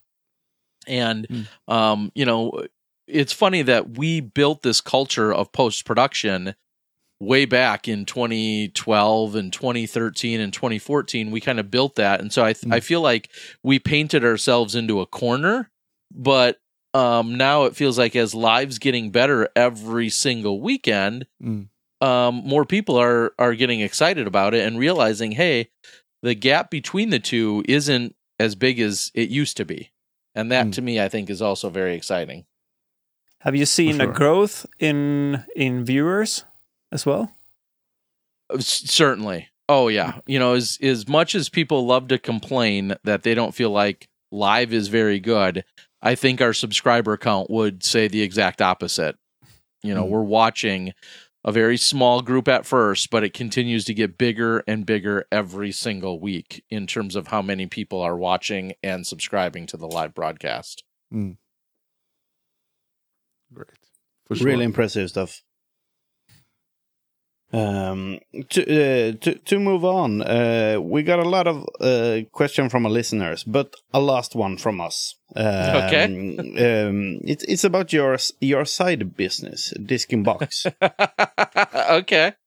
Can you Uh, tell us di- about uh, Disc in a box. Not yeah. Not Yeah, dick in yeah, my box, disc in a box. So Yeah, I guess it starts with Are you guys familiar with the the Saturday Night Live skit? Oh, okay, yeah. so so basically, it was just a funny play on that. I mean, I already realized people, uh, just like the rest of disc golf, we've evolved from shipping in uh, bubble mailers. That was kind of always the start. Is a bubble mailer was the right way to go, and then a bubble mailer with a piece of cardboard so it wouldn't get bent. and I shipped thousands, thousands of frisbees that way, thousands of discs around the world, around the country and around the world that way. And then one day when I realized how much better it was to have a box, um, and somebody was already making a box solution, but I didn't really care for it. And I said, "Hey, I I can I can get a better box made." And believe it or not, there was some real engineering that went into it because we had to be con- concerned about the weights here in the U.S. One pound is like a very special cutoff for our mailing system, Mm. and so if it goes, if you have two discs and you put it in almost any box in the world, it's going to be over a pound, and it's going to cost you way more to ship. And so my box was developed to be under a pound if you have two maximum weight 180 gram rocks or buzzes in there, Hmm. it'll be um, still under a pound. And then it was like, well, I don't know. I, let's, I, yeah. So I just basically came up with my disc in a box as a funny play on, you know, that Saturday Night Live skit. And some people know what that is and think it's funny and appreciate it. And some people don't. And there's a lot of people that have no idea that it's a it's just a play on another funny skit and um i've gotten a few messages where people don't think it's appropriate but i mean technically there's nothing wrong with it you can call up your child's school and say hey I, I need my disc in a box like and there's nothing wrong with that phrase it's if you want to you know associate it with anything else then that's on you so Hanukkah. Disc in a box. exactly. So, um, so yeah, I offer those. I get them made up uh, thousands and thousands at a time, and then I sell them in 100 count packs usually. And collectors and disc dyers and disc shippers uh, really like them because, of course, they protect the disc. And the best part about all of it is that they're recyclable. So when you get, uh, there's nothing I love more. Somebody just sent me a disc the other day. I was telling you guys that they sent me a disc and it came in a box that I made. Like, how crazy is that? You know, it was Mm. sent across the country, and this box at some point probably came from me. And now, when I need to ship a disc, I'll simply put it back in that same box and then ship it back out. And you can't really do that well with Mm. bubble mailers. And so, um, I just feel like they're yeah, very Yeah. very uh, eco friendly as well. I do that a lot with with uh, vinyl records as well. Oh, sure. Yeah. Exactly. So yeah, if you need to ship discs, I'm I'm I'm your disc shipping uh yeah, box provider shipper guy. Cool. Yes. Shall we just uh, hold on a little bit and we'll do like this and we'll jump into some listener questions because we had a bunch coming in. You could say. Yeah. Who's first? I can take it. Hazard Eyes. Um, what's the easiest and at the same time the most important way to raise the bar for players and spectators at a disc golf event, in your opinion? So, I just a simple, say, short answer. yeah, I, I I would say to act professionally. Yeah. That's the easiest way to raise the bar. Act mm. professionally. You win with grace, you lose with grace. You have a bad shot, you have a great shot. I'm not saying don't be, you know, im- uh, you know like a robot, but act professionally all the time. That's the easiest way to raise the bar. cool. Do that, fo- folks. Just do that now. Make it easy for us. Viktor, do you want to take the next one? Uh, yeah, no, no, no, you you can do it. You're gonna you, you get It- the It's a reason why- question from my mom. It looks so stupid when I when I say that. It's my mom sending in those questions. but but here we go anyway. Uh, thanks, Ted. Uh, she's she's got two questions for you. Um, if you compare the Scandinavian disc golf uh, players to the American, how big and what is the difference? Uh, and um, how can we in the North develop the sport? Well, I feel like most European players in general are always more polite and more professional. So that that's a nothing but a compliment, and maybe that's based in in culture, or I I, I'm just guessing just overall respect and culture. So that is hundred percent a compliment. That um, that's one of the big differences you notice. I very rarely do I see any European player have an embarrassing outburst, but it happens all the time from our US players. So thank you for that. uh, I, I will just say that. And I, I know that kind of goes on my previous answer of how to raise the bar and look more professional. I there's one answer right there. Mm. Um, I, the second part was how can how can We in the north um, develop the sport. In the Scandinavian countries. I know it's the easy answer, but of course, trying to just promote it to the youth is always going to be the obvious answer. I mean, I know that sounds so um, repeated, but it's true. Uh, trying to introduce it to the north, and that, or uh, sorry, introduce it to the north. Uh, introduce it to your kids, and in you know the the most basic school level. But then, I, I feel like by creating awareness about having a disc golf day, whether it's a national disc golf day or having, you know, whatever town or city you live in, if they have a course, say, hey, um, the third Saturday of every month is is disc golf awareness Saturday, or you know, twice a year you have a free lesson or a free clinic, and you say, anyone, if you've ever heard of disc golf or you think you've heard of it or you want to know more about it, come out on the first Saturday in July and the first Saturday in September, and there's going to be a free clinic and a free lesson or a free hmm. miniature tournament or something of that nature. I feel like that community involvement and awareness because a lot of people will say, "Oh, I've seen those those those targets. I've seen those frisbees in the park, but I didn't know what they were for because they were walking their dog or they were there to do some other activity."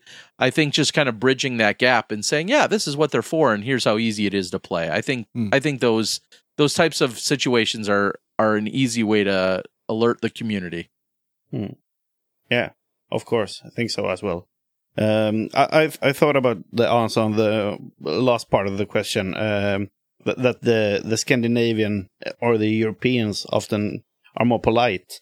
Don't you think it's because they're on th- they're guests over at yours? So ah. if you have the American people coming to Europe and being guests at ours, don't you think they will be more polite than those who feeling more home here? I, I think that probably is true. I do feel like it's probably a little bit of that. Yeah, you're a guest somewhere else, so you might mind your p's and q's, as we would say in the U.S. That's a phrase we Yeah. would use. Eh, Probably that's some of it, but I still think it's it's something that's taught within and then demeanor. Now, if I go to any Scandinavian country and I see you guys acting a fool and being crazy, then I'll then I'll know that uh, it's it's just where you're comfortable. But I, I'm guessing you guys are just more respectful and more polite. That's my guess. Yeah. Are you saying I'm wrong? Perhaps. okay, okay. Well, I look for some Scandinavian outbursts then. Oh yeah, Yeah. We got to send you some. okay. do a Some compilation sometime. Yeah, I, I I can film any of my rounds and send over to you. You, you will see it immediately. So Terry, uh, the last question from my mum is: uh, Do you have any favorite players amongst the pros? Yeah, and it's so tough to nail down a, f- a favorite player simply because, like anyone, I like different people for different reasons. And my my kind of cop out answer or my cheesy answer is, I like any of the players that want to work with me as a media guy. And what I Yeah. mean by that is the players that are gracious enough to give an interview and the players that want to show up and and be part of a podcast and the players that give answers that are uh, what people want to hear and are are more insightful rather than just a yes or a no and and I realize I have to ask good questions but the players that are engaging and want to help make my job easier are the ones that I naturally feel are easy to talk to. And then you have to have a little bit of it's easy to have a bias for them. And mm-hmm. I'll I'll just use some early examples and many many more players have done this, but I feel like one of the reasons I have an above average relationship with Paige Pierce and with Paul McBeth is both of them for many many years have always been really great to talk to when it comes to media. And and then I mean Mm. even in the early days when I'd say, "Hey, can you join us on our podcast?" And maybe it wasn't even that big of a podcast, but they would join anyway. Those it's it's easy to then find those people as being kind of your favorites in that sense. And that's just carried on throughout the years. So it maybe is a cheesy answer, but anyone that's easy to work with just makes my job easier and then I, it's easier to root for them. Yeah. Totally Absolutely. understandable. Uh, we have another question from another listener. It's uh, his Instagram nick is Faxe Sapo, and he's wondering when being around everyone uh, and knowing most people, do you find it hard to ask the difficult questions? For example, the interview you had with uh, Elaine King. Yeah, it absolutely is, and that's been one of the interesting parts about my job throughout these last this last decade. Is I know these players. I maybe went to lunch with them, or went to dinner with them, or have stayed at their house, or whatever. And so to then have a, an awkward situation or a difficult question, depending on the scenario, it can be really awkward to then ask them that. And Mm. some players again have said, "Hey, don't don't hold back. Ask me the tough question, you know, do your job in that way." And it can be a little bit uncomfortable when you have to say to somebody, "Hey, here's what the internet is saying or here's what I realized or or thought, you know, how do you answer that?" That is they're absolutely right. That is a very difficult and maybe that's where I feel like some people can do the job even better because they're not as close with some of these players. If somebody barely knows uh, Kevin Jones and wants to ask him what might be an awkward question, Kevin for sure won't take it personal. The, he knows they're just doing their job. Mm. Whereas if I ask it, it might feel like it's personal, even though it's not. So, yeah, I, the, the short answer to that is yes, it can be awkward. Especially, let me one more point to that is I didn't step into this role to make anyone uncomfortable or to make any ask any difficult questions. I started talking to players in an interview just because no one else was doing it. Hmm. And then after Hmm. doing it for so many years, people then said, "Well, hey, you're the person that asked the questions. You're the journalist." And I was like, "No, I didn't I wasn't trying to be a journalist. I'm not trying to be difficult or ask tough questions, but that's kind of the role I eventually put myself into after all these years. Um, But regarding the interview with Elaine King, I think you, uh, uh, from from my perspective, I think you did her a service by giving her a platform to express her thoughts and, and feelings.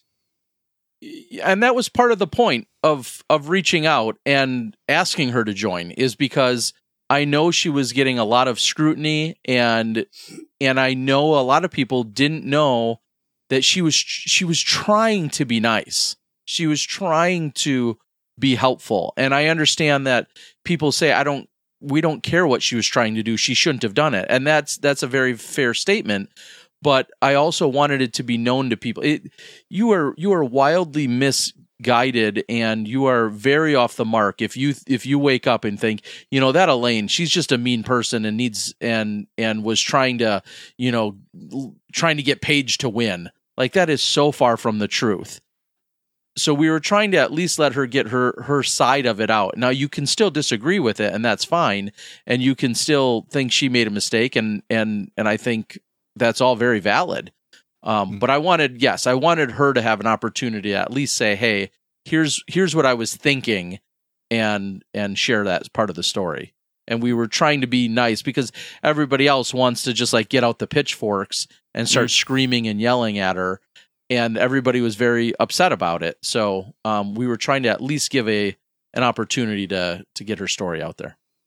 I thought it was a really, really well executed uh, interview with her, and uh, yeah, I thought it was really, really good. And I mean, you told her what most people think, and actually let her answer because, as you said, there was so many people just aiming for her, like uh, in a way. Uh, thank you. I, I'll say immediately after it was done, I still thought to myself, and I said this to Johnny, we might have given her questions and and repeated what people were saying, but we need to do an even better job of not interjecting our own opinion in that case mm. when it's a difficult situation. Mm. And and I just felt like there were too many times I almost found myself speaking up for her or defending her and whether I, I agreed with her or not doesn't matter. I need to do a better job in difficult situations of saying here's the question now you answer and i need to back off a little bit so i appreciate people thinking that i did an okay job with it but i feel like i could have even done better Mm. i'll admit that Yeah. uh, yeah, the whole story was quite just wild, I would say. But uh, yeah, um, he follows up with another question: If Worlds would be played outside the U.S., what's your prediction of on how many would travel abroad to complete? From, I would expect he's thinking from the American side. yeah, that answer is very different today than five years ago. And five years ago, I said I would have said it would be about ten people, uh, maybe maybe fifteen. And now today, I think at least thirty to forty, maybe even fifty or sixty of our competitors, depending on what co- country it is in, Mm. I think would attend. And and maybe it's even more than that, but I think a minimum of 30 to 50 would attend and just 5 years ago that number would have been far less, maybe even half of that. Hmm. That again goes to the growth and that goes to the experiences and to sponsorships and support now more than ever. But Hmm. I, I would say 30 to 50 of our top MPO players still end up attending a world championships. And I'd like to be wrong. I, I maybe the number is 100, but I would say at least 30 to 50 of our top MPOs attend. And hmm. then, of course, I feel like our top at least six to 10 FPOs attend. Maybe again, maybe it's more, but you know, minimum of, yeah, minimum of 10. So maybe it's 10 to 20 of the FPOs attend. Mm-hmm. Yeah, that would be a, a sight for sure. and it needs to happen. I mean, Yeah. clearly, disc golf is a worldwide sport, and we have so many other very competitive countries, and it's been very U.S. centric. You know, that's where the numbers mostly are. But I, seeing an international world championships outside of you know the U.S. or Canada, I think you know certainly needs to happen, and I think we're going to see it in the next few years. That's just my guess. So we have had uh, Viktor's mom. Now we come to dad, Patrick Nilsson. Uh, they're both uh, avid disc golf uh, enthusiasts. So I- Yeah. I, I'm flattered that not only I mean it's awesome that they're disc golfers and disc golf enthusiasts, but flattered that they have questions for me. So I'm uh, I'm I'm honored. I Yep. talked to my dad just before recording, and he's like, "Oh my god, you're having Terry on the podcast. That's that's amazing. I really Well- like all the stuff he does." And Well, hello to both of them, and thank you uh, for watching and supporting. I appreciate it. Yeah. Well, I'll take this one then, Viktor. So It Mm. won't be as awkward for you. Yeah. so, uh, Patrick's first question is uh, How well is the disc golf boom in Sweden known to the American disc golf community? Probably not well enough. And I'll be the first to admit I I know disc golf is growing in, you know, Finland and Norway and Sweden. And you guys maybe even you guys hate being lumped together, I don't know. Um I, I think of all three of those countries and then I think of Estonia. And maybe that's a a small um way to look at it or an inaccurate way to look at it, but um, it seems like it seems as if Finland's leading the charge, and then you guys uh, in, in Norway and uh, Sweden are also very passionate. But I'll I'll I'd be the first to admit I don't know Mm. nearly as much of the growth as probably even I should. Um, Yeah, I, I, I should be asking you guys that question. Is probably better. um, is is what is the growth like? Because I'm just assuming that it's like we see in Finland, um, in that you guys continue to grow and it gets bigger and bigger, and I I hope that's the case. Yeah, and uh, we have the UDisc numbers. It's always good to have, and uh, I think uh, what do you say, guys? I think it's more than ten double rounds or something Yeah. like that per day uh, from two years ago. I think that my local course, St. Hans in Lund, in southern uh, Sweden, uh, was like in 2019. It was like 2,000 registered UDisc rounds. Uh, 2019 and 2021 was about 14,000 registered rounds. So it, yeah, yeah, that's incredible. And uh, w- I'll have to ask you guys what what attributes to the growth. Why why is it growing so much? What's what's been the reason for the success? pandemic. One word. yeah, yeah, for sure. And we, we saw growth before that, but it just um, the snowball effect was quite evident with the pandemic, and uh, um, already before uh, there were courses put out in more and more locations all the time. And of course, uh, with the exponential growth of the sport now, it just continues to grow. Yeah, sort of uh, more people are uh, loving uh, and uh, um, finding the beautiful sport of disc golf. So, and um, Finland has been way long uh, gone, or we say much further ahead than we. So we have had had them as uh, the measurement. Uh, I, I've always said that as a disc golf ambassador that uh, Finland has surpassed the ball golf long time ago in, in courses and in people uh, playing the game. I Yeah. think there's even more disc golf courses in Finland than it's like football fields, uh, football like yeah, uh, for sure. planes and stuff like that. So we have to beat the Finns. We, Well, we, th- we used to beat them, but we used to be we used to be the kings. We need to take the crown back.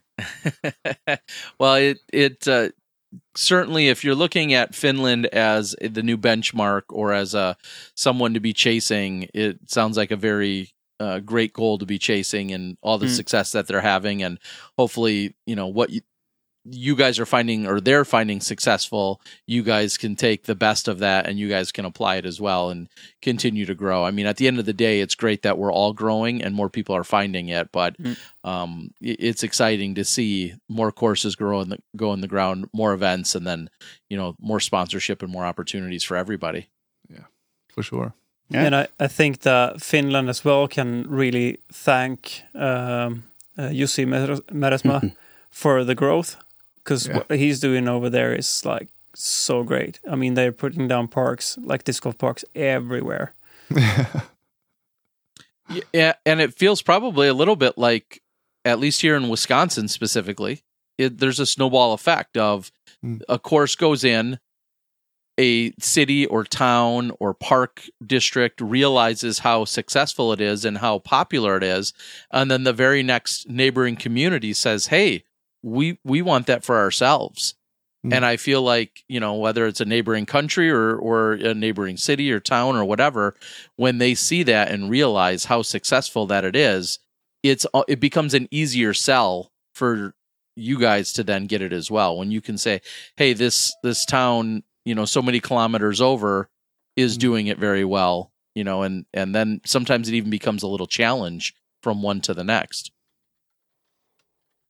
Yeah. Yeah. uh, they're crazy, the Finns, uh, but they're doing it good. So we have to pick up. um, yeah. Uh, he has a question about the, the growth of Latitude and Kastaplast as well, but we we handled that in the beginning. Uh, but what do you think about Skellefteå? Is the town uh, where they produce um, both the Latitude discs and they will produce all the Kastaplast as well. as well as the whole trilogy, and now uh, even Discmania has opened a factory in that town. It's like the capital of disc golf right there. Yeah, it seems like if anybody wanted to either see disc golf manufacturing or learn about it or or take an incredible tour, I don't know if those are available, but that clearly seems like the the town or the city to be in. Um, and as you said, the disc golf, uh, you know, making or disc making capital of the world. Uh, It seems like it's right there. So, uh, pretty impressive. W- why there? How did, how did that come about that it's there? Is that just where Latitude set up shop and now it's become the home base for everything? I mean, Yeah. it's the home base of uh, um, Svante Eriksson and uh, Thomas Ekström. So, Yeah, and latitude 64 is the latitude. 64 is the location of Skellefteå. So, um, in the world, uh, sort sort of. Yeah. but it's to uh, um, it, it it seems pretty weird to put the disc golf metropolis in such a place since it's not in Stockholm, it's not in Gothenburg, it's Yeah. not in any of the large cities in Sweden. It's like up far in the woods in the north. Yeah. Yeah, and isn't that if you think about it, it's very similar to how you see dynamic disc as well. Dynamic disc is in the middle of the country, not in Kansas City, which is a much larger city and a very big disc golf community, Hmm. or some of the other, you know, large large cities. Dynamic disc is in Emporia, a very very small town of of 10 or 15 or 20,000 people and yet it is you know the headquarters for dynamic and then obviously a distribution center for all of the other you know trilogy family and Hmm. so in in some ways there's some parallels there's some very you know similarities there Hmm. in that it's not in the biggest city but it's still this main hub and kind of the um you know the mecca of disc golf in that in that little re- uh, region or area and it's it's kind of Hmm. interesting to see that it's a similar philosophy Yeah, And we can get you. Um, we need to um, you to look at the figures of of the big guys over at your in your country to see how how their uh, expo how they have gr- their their growth has been these two years because we can see those numbers. Maybe you can fetch some more fresh numbers out of your systems.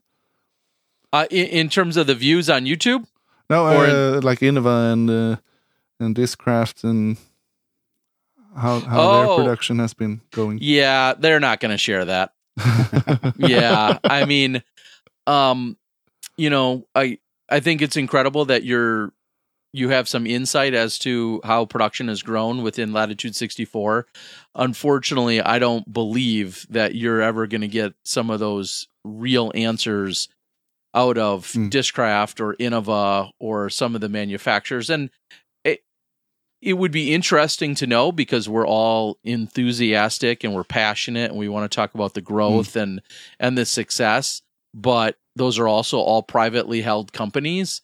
And so they you know aren't required to share any of those details or numbers with us.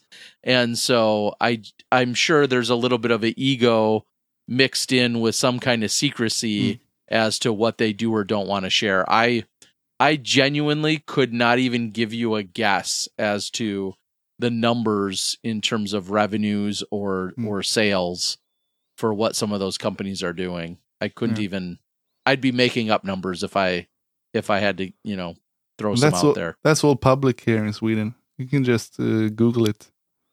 Ah, that's that's that's very again very interesting in terms of just how business is conducted and um, the information that you know is required to be available and and Yeah. what's not. So that's that is very interesting. And I can spill the beans. And that uh, out of those 26 million that Latitude um, had in in gross revenue, they the profit was ni- nine million. Interesting. Yeah, that's a crazy number. So, I should be asking them to sponsor my videos. for sure. they have they have the dough. uh, well, it's it's also you know, and with that, I'll say it's been incredible to see their production obviously grow and expand, but also the way that they support players, the way Yeah. that they support events, um, you know, and and are always looking for probably more development and. uh yeah, very very blessed to have uh, those geniuses, all of them, uh, you know, over at the helm, doing the work that they're doing over there. Mm, for sure. So, Patrick's final question is: uh, How many travel days, uh, roughly, per year, does it take to be the disc golf guy? I, I keep saying I'm going to do the math. That that could be public. um, I, I would say that it probably has to be close to 200 or more. Yeah. Uh, when it's all said and done, and, and I I can say that because if you think about a a typical three round tournament, this is just for the Disc Golf Network or the Disc Golf Pro Tour, but a three round tournament on Friday, Saturday, Sunday probably means that I'm leaving sometime Wednesday Hmm. and traveling whether it's to Oregon to do the commentary or to the event but yeah I, I would likely be leaving sometime Wednesday. Thursday I'm often doing a press conference you know with the players. Hmm. and then there's Friday Saturday and Sunday for the event.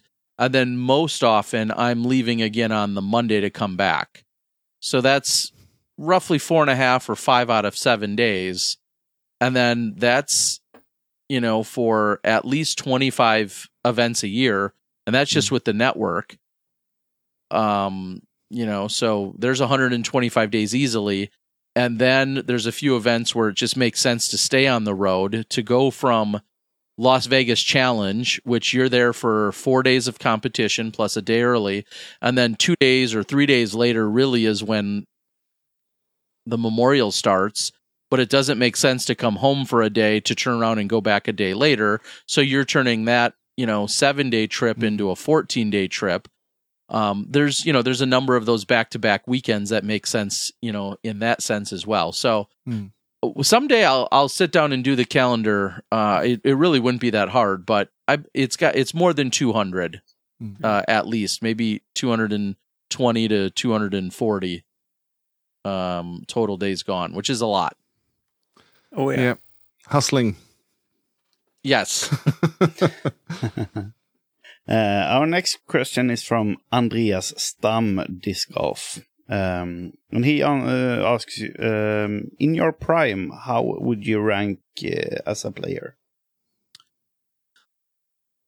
Uh, in my prime, I was a decent mm, regional player, meaning I could potentially win uh, a B tier in you know in a you know in my area, but I would not really be a contender for an A tier and Hmm. and if I cashed or was on the bottom line of the cash, we'll say at like a an elite series event or a major that was usually pretty good. I I think in 2007 I finished around 25th maybe in the world championships and There you know I I cashed in in a number of world championships but um i- at most of your local events I was always cashing and occasionally winning but well, when you went to the against the best of the best I was, you know, a, a low level casher most often. Um, and so, yeah, that, that, you know, I was at my peak, I was rated 995. There's always been this joke that with ratings inflation, that, that 995 today might be more like a, a 1010 or a 1015. Hmm. And that, that, that actually sounds kind of accurate. Um, so, and now a 1015 rated player is a dime a dozen. Now they're all over. Mhm. But, uh, you know, at, at the time being rated 995 was certainly not bad. But I wasn't, you know, I wasn't beating Dave Felberg or Nate Doss or Avery Jenkins or those guys. Um, but yeah. Hey, almost 10% uh, win ratio. That's not too bad. Yeah, thank you. I uh Huh? uh and and that's not yeah, and I I think about yeah, some of those events that I ran ran Mm. and then a few of them I ran and won. So uh, uh I can't complain. Yeah, it's very good. Uh, uh, a friend of mine and Anders, actually his uh, former doubles partner Pontus, is asking, "What's the best disc in your bag?" I would have to say probably some of my old Ontario Rocs. I would say the Ontario Roc is is what I always say is my favorite disc. It's it's right there with a with a Discraft Comet as well, but I would say an Ontario Roc is my is my best disc in my bag. Um, kind of hard to find now from the old ones, but they had uh they were understable compared to a lot of the newer Rocs and they have a lot of glide and they require finesse. So Mm. they're very, very similar to a comet. And Ah. I love throwing comets as well. Yeah, I got two old uh, Big Bird Ontario Rocs. Yeah, not anymore. You need to send those to me. please. I'm collecting them all. Yep, uh, they are pretty beat up. Some of them. Uh, one That- of them. Yeah. That's how I like them. That's how I like them. Yeah, and uh, what's the worst disc? Uh, probably it's not in your bag, but on your shelf or whatever. The worst disc ever, pretty much. Um, I mean, the turbo putter was pretty terrible. oh yeah, Uh, did you you guys saw that right? Oh, You know, with the little the spokes. Um, that was pretty terrible. Like just all around terrible. Um, the wheel, same company. Unfortunately, the wheel was pretty terrible as well. I mean, God bless anyone that can throw a gum putt. Oh, Um, yeah.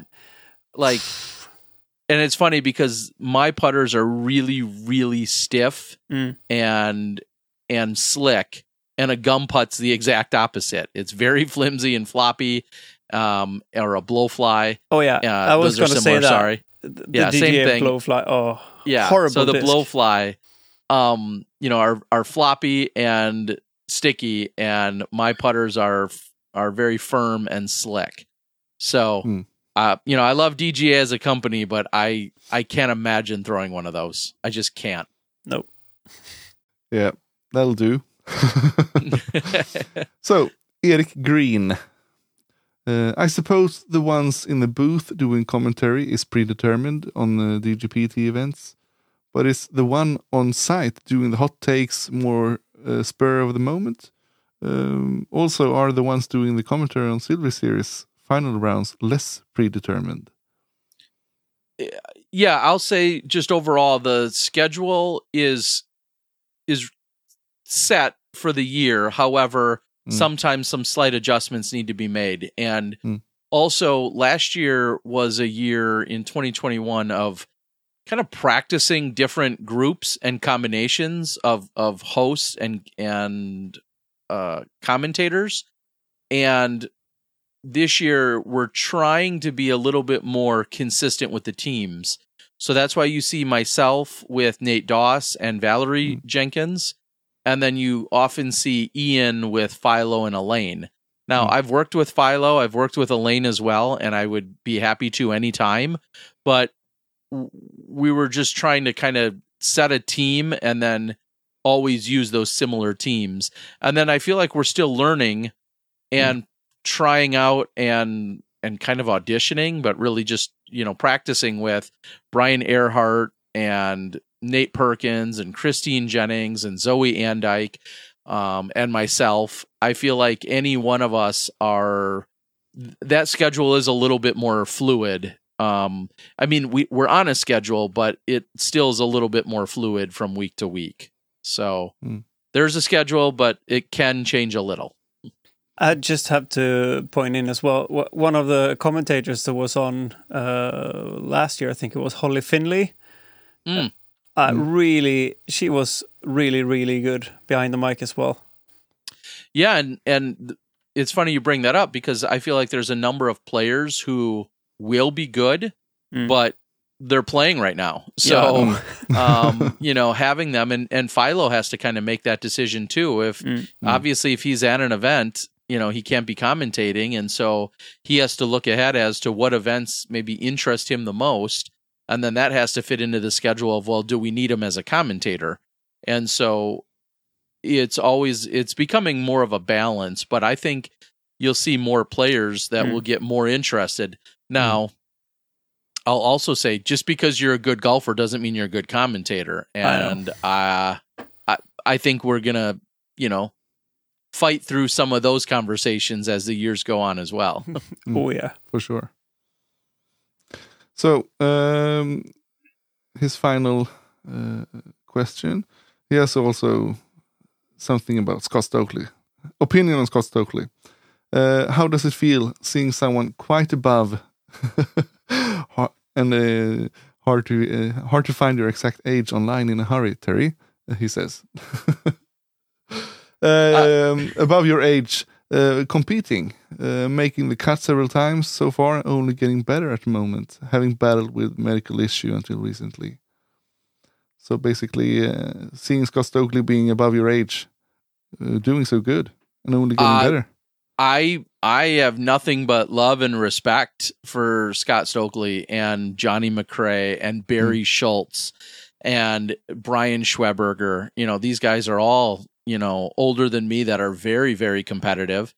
And to me, I mean, it also shows a little bit of our life path that I recognized even after a few years of playing and playing 30 or 40 weekends a year and still loving it, I also recognized I don't really have the drive to be the best in the world. I it didn't Hmm.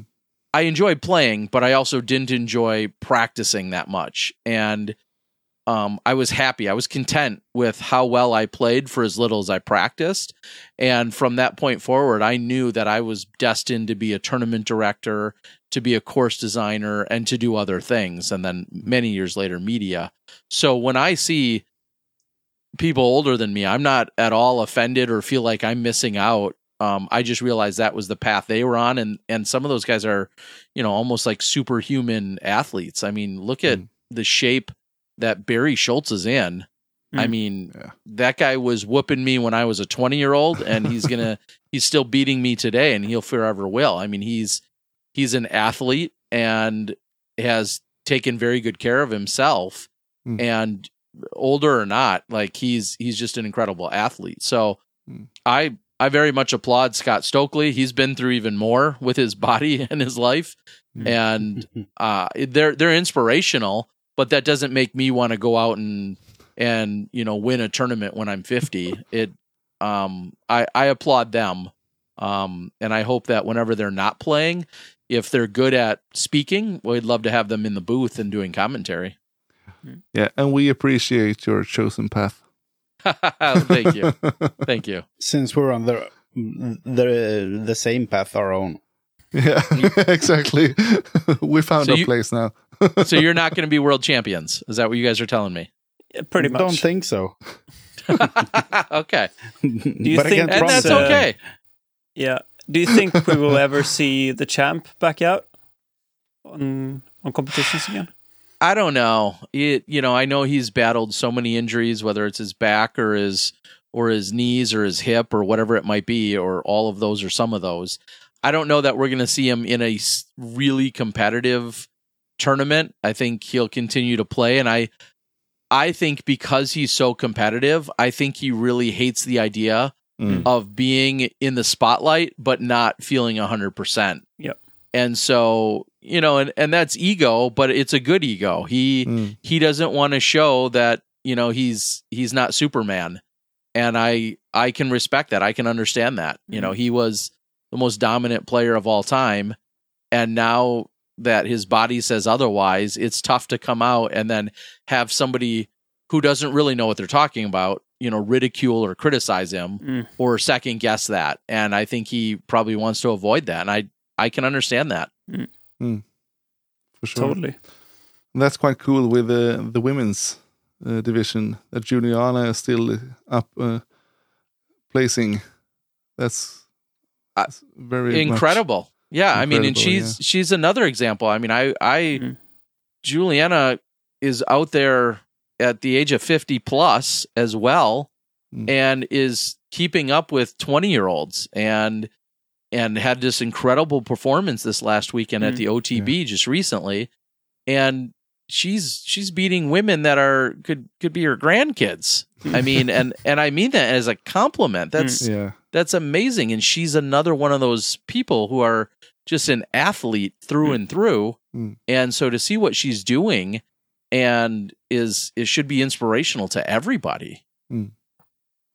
Yeah, and that's what I I also um, take with me when I'm, like I said, it was is ambassadoring the sport that everyone can compete, basically on on the same level uh, at best.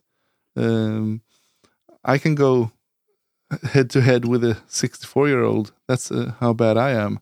But also, what's fun with the sport as well.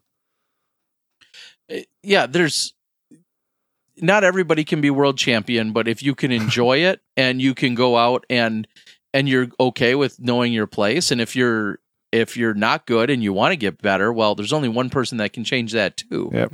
and it yeah I, I just feel like everybody can can find their own path within disc golf and that Mm. might be competitively or that might be you know as a as a media personality or as a course designer or as a tournament director there's there's or as a artist and you're making d- the best disc stamps in the world i mean there's just there's so many different ways now that you can be part of it oh do we have an artist here Oh yeah.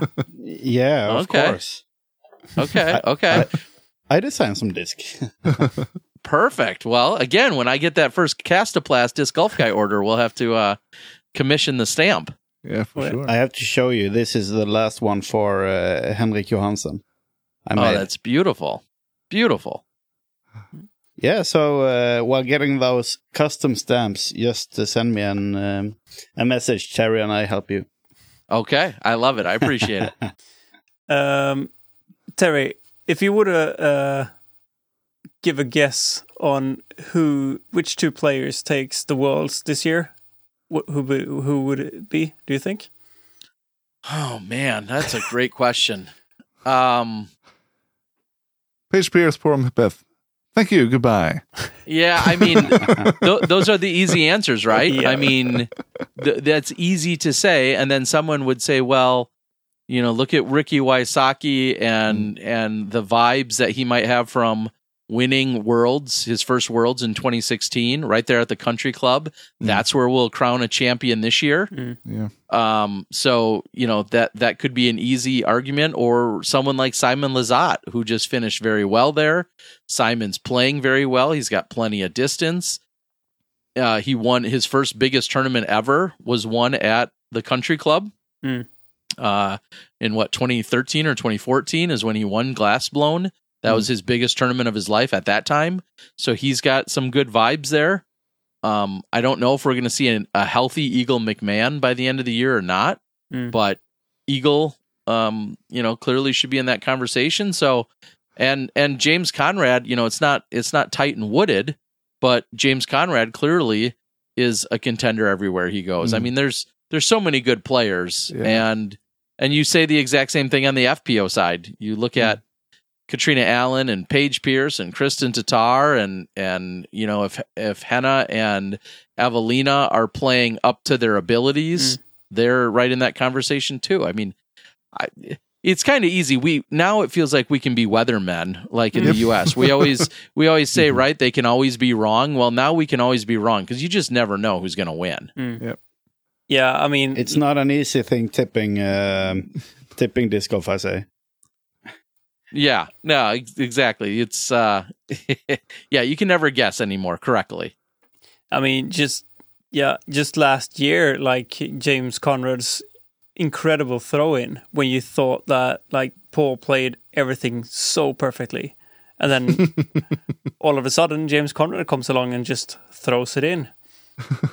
Yeah, and not only does he throw it in, but then he keeps that momentum Mm. and that pressure going, and then ends it on the very first hole. Like just just think how James Conrad's throw in is so much less impactful if he doesn't win. Mm. Yeah.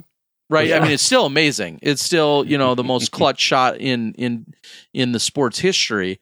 But if he doesn't win in a playoff, whether it's the first hole or the tenth hole, if he doesn't win in a playoff, that shot gets forgotten about quicker or ease more Mm. easily.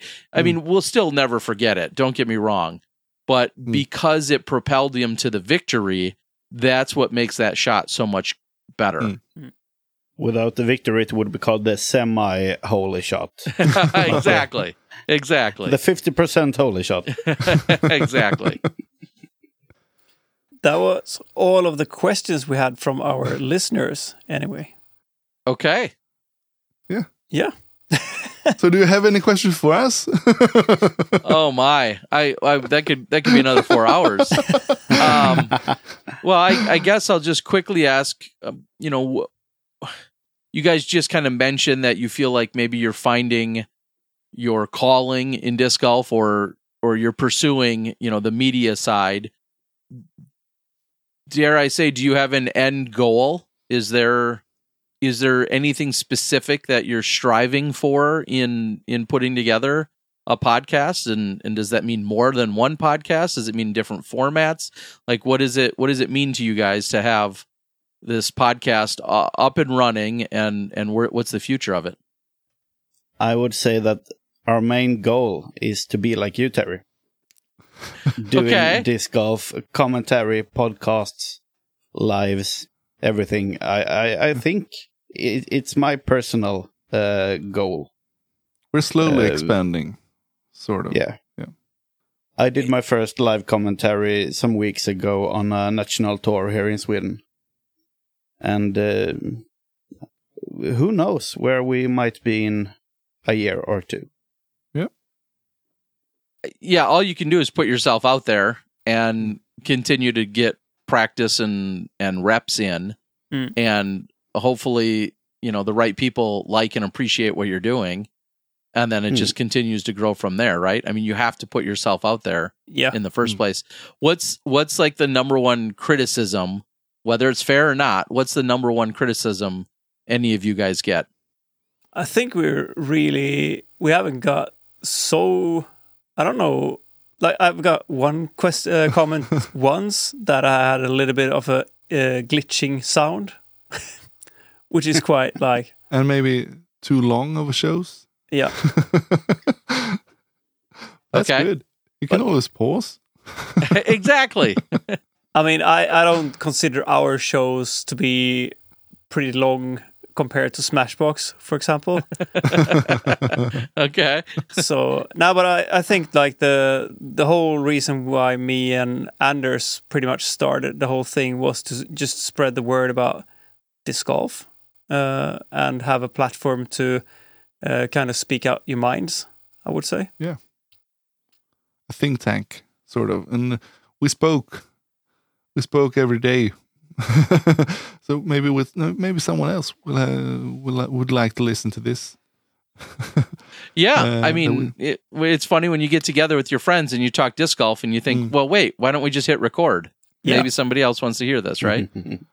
and that's my goal uh, to keep uh, delivering uh, nice content for our listeners, basically. Yeah. And if we expand into more spaces, that that's fine too. But keep on delivering uh, content. Uh, yeah, making our listeners happy and growing the listener base, and yeah, what I think is incredible is you guys also will always have this advantage of um, being able to speak more than one language. So right there, uh, I feel like that already should be a considerable asset uh, to anyone. Is the fact that you um, are fluent in more than one language. Yeah, and I mean the uh, as you say now there's uh, three active disc golf podcasts in Sweden at the moment.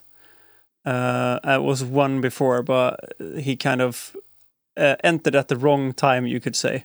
Uh, it was really hard. That was before, like you could basically, as a private person, um, publish on Spotify and stuff like that. So, uh, yeah. So he kind of um, it was didn't just continue. SoundCloud basically. Yeah. yeah, he I- was too early at it. Uh, yeah, and and sometimes it, timing can be everything, right? If Mm. you just so happen to um, catch the wave or catch the bug or whatever it is at just the right Mm. time, that can have a huge impact. Mm. Um, yeah, for sure. And we we thank our listeners every episode for all the cheerful words and texts and uh, yeah, they keep on they keep us pushing. Uh, they they make it worthwhile. Yeah, which is which is great. A great strong Mm. community is also um it it makes it that much more fun to do it. Like we said, maybe you guys would be talking disc golf anyway, but uh for hours and hours as as friends, but um if some other people really enjoy it or have insight or can contribute in any way, uh, you're Mm. right. That makes it that much more fulfilling. I agree. Well, we're not going to uphold you any longer, Terry, but it's been awesome talking to you. And I really don't want to end the podcast because it's been so nice. Well, here's what I'll say. I, first of all, thank you guys for reaching out. Believe it or not, I'm not asked to be on a lot of podcasts, so um, I'm I'm honored that anybody would want to hear from me. So I appreciate it, and uh, don't ever hesitate to reach out if there's anything I can do to help or uh, be of service to you guys. Do not hesitate to reach out. Um, if it's a question or you need me to jump onto something, or usually my technology works better than it did today. I promise you that. Um, but if there's ever anything I can do to help out, do not hesitate to reach out. I'm I'm more than happy to whenever I can. We'll Keep in touch. All right, Anders, do you want to take us out this week as well with uh, the amazing outro from Viktor? Yeah. So, we would like to, as always, thank our listeners and our patrons and our sponsor Disc Express for the continued support, and also my pal Bjorn Vennerborg for the original score, and Viktor, our own Viktor, for the remix. Um, yeah, I would like to thank uh, Terry once again, and Ted and Viktor for doing this small session of four hours, maybe, sort of. it's been amazing, like always. So, and thank you for all your fine words from all our listeners. Uh, You're you're the reason we do this every week. Did I miss something in English? I don't think so. I think that that's everything. Very good. Yes. We'll, Thank you, uh, Anders. Thank you, Ted, and uh, mostly thank you, Terry. Yeah. Thank you guys so much for having me. Appreciate it. Take care.